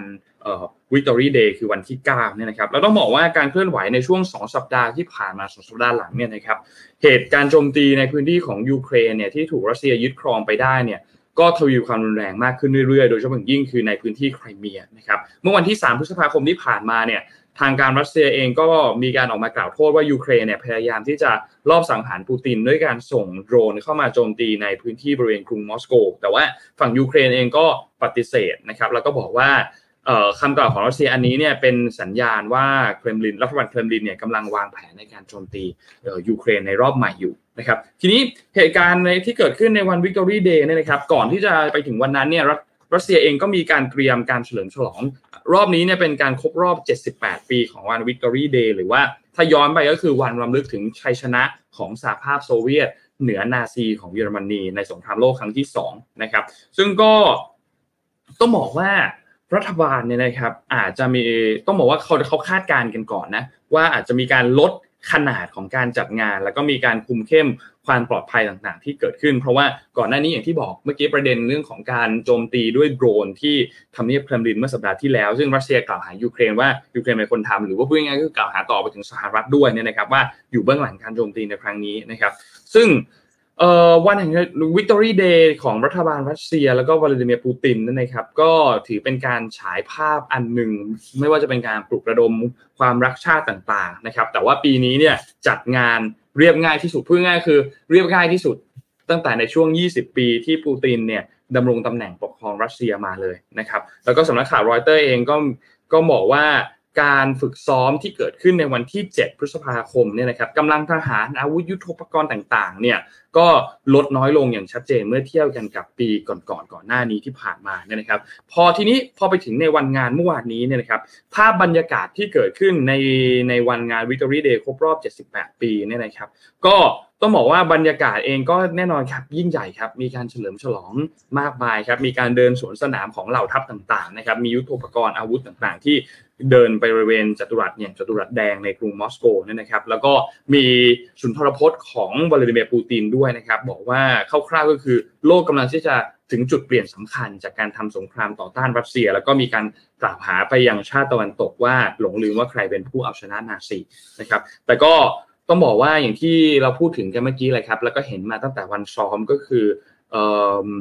การจัดพิธีอะไรต่างๆเนี่ยมันลดขนาดลงอย่างชัดเจน เพราะว่ามีความกังวลเกี่ยวกับเรื่องของความปลอดภัยนะครับ ก็ต้องรอติดตามกันต่อไปครับว่าเหตุการณ์ของรัสเซียยูเครนหลังจากนี้เนี่ยจะเป็นอย่างไรต่อนะครับ เมื่อวานนี้เนี่ยก็มีทางด้านของคิมจองอึนนะครับที่มีการส่งเหมือนเป็นส่งสารแสดงความยินดีไปยังวลาดิเมียร์ปูตินนะครับในโอกาสของวัน Victory Day นะครับก็สำนักข่าว KCNA ครับสื่อข่าวกลางของเกาหลีนะครับก็มีการ พูดถึงถ้อยคำในจดหมาย อันนี้นะครับว่ามีการที่คิมจองอึนเนี่ยกล่าวทักทายวลาเนียปูติน แล้วก็กองทัพแล้วก็ประชาชนชาวรัสเซียนะครับแล้วก็รวมถึงชื่นชมการต่อสู้เพื่อความยุติธรรมในระดับสากล แล้วก็การปกป้องสันติภาพของโลกจากลัทธิล่าอาณานิคมของรัสเซียนะครับ ก็เป็นต้องบอกว่าคือเกาหลีเหนือเนี่ยในในช่วงที่มีการทำสงครามเนี่ยนะครับ ถ้าใครจำได้ก็จะเป็นหนึ่งในไม่กี่ประเทศแล้วกัน นะครับที่สนับสนุนรัสเซียในการที่รัสเซียบุกโจมตียูเครนแบบเปิดเผยเลยนะครับแล้วก็โจมตีไปยังสหรัฐอเมริกาโจมตีไปยังชาติตะวันตกว่ายั่วยุทำให้เกิดสงครามเกิดขึ้นนะครับ แต่ว่าเกาหลีเหนือเองก็ปฏิเสธ หลังจากที่มีข่าวลือว่าเฮ้ยเกาหลีเหนือมีการส่งอาวุธไปให้กับทางรัสเซียหรือเปล่านะครับ แต่ว่าก็ออกมาปฏิเสธข่าวอันนี้โดยตลอดนะครับ ก็น่าจะประมาณนี้ครับสำหรับวัน Victory Day ครับพี่โทมัสมีเรื่องอะไรปิดท้ายไหมครับ ถ้าไม่มีนนท์จะพาไปข่าวกีฬาสั้นๆครับ มาเลยข่าวกีฬาเลยครับ เมื่อคืนนี้ยูฟาแชมเปี้ยนส์ลีกมาก่อนไหมฟุตบอลอะได้ครับที่เมื่อผ่าคืนนนี้ตาก็รอดูไม่ไหวจริงเล่นกันที่ซานติอาโกเบร์นาเบวครับ บ้านของเรอัลมาดริดนะครับ ก็ไม่มีไม่มีผู้ชนะ เพราะว่าเสมอกันไปหนึ่งต่อหนึ่งนะครับแมนซิตี้กับเรอัลมาดริดนะครับ ก็เป็นวินิซิอุสจูเนียร์ยิงไปก่อนนำขึ้นนำไปก่อน นะครับแล้วก็เป็นเควินเดอบรอยน์ที่มาตีเสมอในช่วงครึ่งเวลาหลังนะครับก็ก็น่าสนใจครับ เมื่อวานนี้ก็ก็เล่นกันอย่างสนุกสนานเลย คือเรอัลมาดริดอะเหมือนกับว่า คือฟอร์มในบอลบอลลีกอะจะเป็นยังไงไม่รู้อะแต่ถ้าพอฟอร์มในถ้วยเนี้ย เหมือนติดติดแบบ buff พิเศษอะมีแบบ perk พิเศษทำให้ทีมเก่งขึ้นอะไรอย่างเงี้ยซึ่งเป็นเป็นอย่างนี้ทุกครั้งเลยนะครับ เป็นทีมที่น่ากลัวมากในถ้วยบอลยุโรปนะครับ อืมน่าน่าดูตรงที่โค้ชครับ เพราะว่าสองทีมนี้โค้ช สุดยอดทั้งคู่นะฮะคาร์โลอันเชลอตติเจอกับเป๊ปกวาร์ดิโอลานี่โอ้ถือว่าสองคนนี้เป็นสุดยอดโค้ชในยุคนี้ตอนนี้จริง ๆ เรื่อง tactic เรื่องการแก้เกมในครึ่งหลังเนี่ยเป็นจุดเด่นมาก ๆ แต่ว่าเสมอกันไป เดี๋ยวมาดูอีกที เพราะว่าถ้วยนี้ใคร ๆ ก็รู้ว่าเรอัลมาดริดนี่เขาเรียกว่าเป็นเจ้านะเขามาทีไรนี่เขาเขาไปไกลตลอดกับอีกคนนึงอีกรายหนึ่งคือแมนซิตี้นี่คือเรียกว่าเป็นความหวังอันสูงสุด จริง ๆ นะเขาไม่ต้องเอาแชมป์ลีกก็ได้เขาไปเอาแชมป์ไอยูฟาแชมเปี้ยนส์ลีกนี่เขาก็ยอมแลกนะใช่ไหมฮะเหมือนเขาเป๊ปเป็นถ้วยเดียวที่เป๊ปยังถูกตั้งคำถามอยู่ เพราะว่าตั้งแต่ออกจากบาร์เซโลนาตอนที่มีเลโอเนลเมสซี่เป็นตัวหลักเป็นแกนหลักของทีมเนี่ยนะครับ แล้วเขาเคยได้ยูฟาแชมเปี้ยนส์ลีกตอนนั้น แล้วพอหลังจากนั้นมาก็ยังไม่เคยได้เลย ย้ายไปบาเยิร์นมิวนิกก็ยังไม่เคยได้ถ้วยนี้พอมาอยู่แมนซิตี้ก็ยังไม่เคยได้ แล้วก็ต้องบอกว่าเป็นเต็งหนึ่งมาหลายปีนะพี่โทมัสแมนซิตี้เนี่ยในถ้วยนี้เนี่ย เป็นเต็งหนึ่งมาโดยตลอด แต่ก็ยังไปไม่ถึงฝันนะครับ ปีนี้มีความใกล้เคียงมากขึ้นก็ก็รอติดตาม คืนนี้ก็น่าสนใจครับ คืนนี้เป็นเอซีมิลานเจอกับอินเตอร์มิลานเป็นดาร์บี้ด้วย ต้องบอกว่าอาจจะสุดยอดดาร์บี้แมตช์แห่งเมืองมิลาน ซึ่งว่ากันว่าอันนี้เป็นเอ่อคือคำว่าดาร์บี้แมตช์หลายท่านอาจจะโดยเฉพาะคุณผู้หญิงนะฮะที่ไม่ได้ติดตามฟุตบอลอาจจะไม่รู้คือฟุตเอ่อเขาเขาเรียกดาร์บี้แมตช์สำหรับทีมที่มันอยู่ในเมืองเดียวกัน แล้วมันต้องมาเตะกันเอง นะครับมันก็มีเรื่องของศักดิ์ศรีฉันเป็นเบอร์หนึ่งของเมืองนี้ ซึ่งบางทีมันก็นำไปถึงความรุนแรงมิลานดาร์บี้แมตช์เนี่ยถือว่าเป็นเกมที่มีความสุ่มเสี่ยงต่อความรุนแรงมากที่สุดอันดับต้นๆนะของของดาร์บี้แมตช์ของโลกนี้เลยก็ว่าได้ อันนี้ก็ไม่มีใครยอมใครแน่นอนนะครับอะอีกอันหนึงอะไรฮะซีเกมซีเกมเป็นอีกไงอันหนึงบ้างซีเกมครับเมื่อวานนี้กลาซียเป็นเกมแทบเนี่ยแทบจะแทบจะมันเป็นการอะไรนะกีฬาอะไรนะของประเทศกัมพูชาไป มีคนทำไมมันแซวๆกันว่าแบบกีฬไม่เคยรู้จักเยอะจังอะมีคนแซวๆกันว่าแบบเอ้ยพวกกีฬาพื้นบ้านหมดแข่งหมดหรือยังนะอะไรอย่างเงี้ยเออเพราะว่า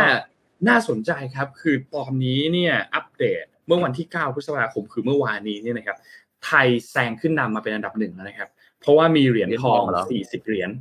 40เหรียญครับแซงขึ้นมาแล้วนะครับอันดับ2เนี่ยเป็นเวียดนามนะครับมีเหรียญทอง 39 เหรียญแล้วก็กัมพูชา 39 เหรียญเช่นเดียวกัน อันดับ 4 คือฟิลิปปินส์ครับมี 25 เหรียญนะครับก็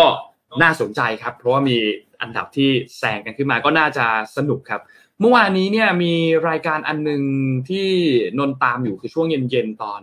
เอ่อวิ่ง 5,000 เมตรนะครับก็คือ 5 กิโลเมตรเนี่ยนะครับเมื่อวานนี้ไทยเราก็มีส่งเอ่อ คุณมังกร แล้วก็คุณคีริน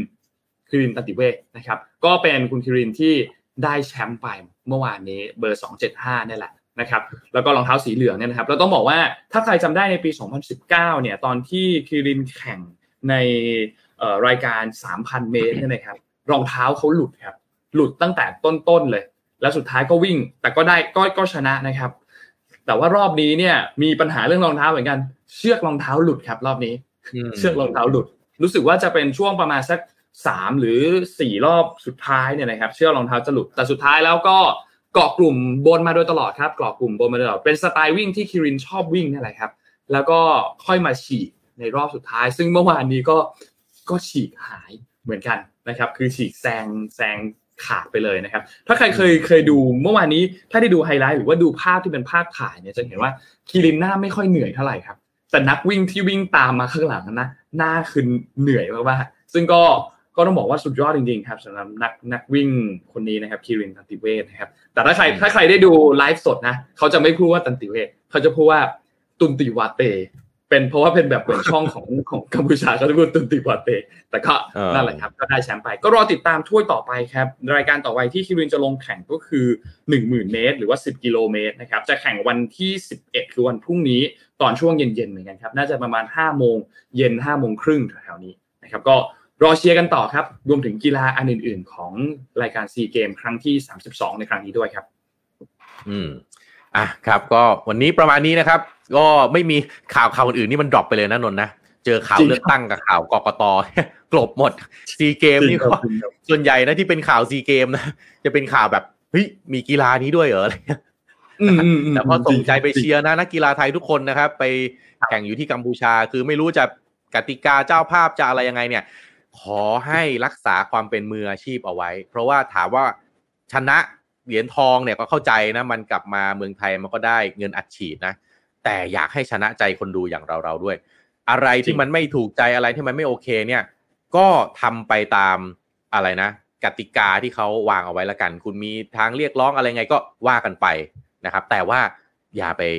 ไม่อยากให้มีซีนอารมณ์อะพูดตรงๆ ไม่อยากให้มีซีนอารมณ์ มันครับมันมันดูมันดูคือเรา เราต้องมีศักดิ์ศรีของเรา เราต้องมีศักดิ์ศรีของเรานะครับ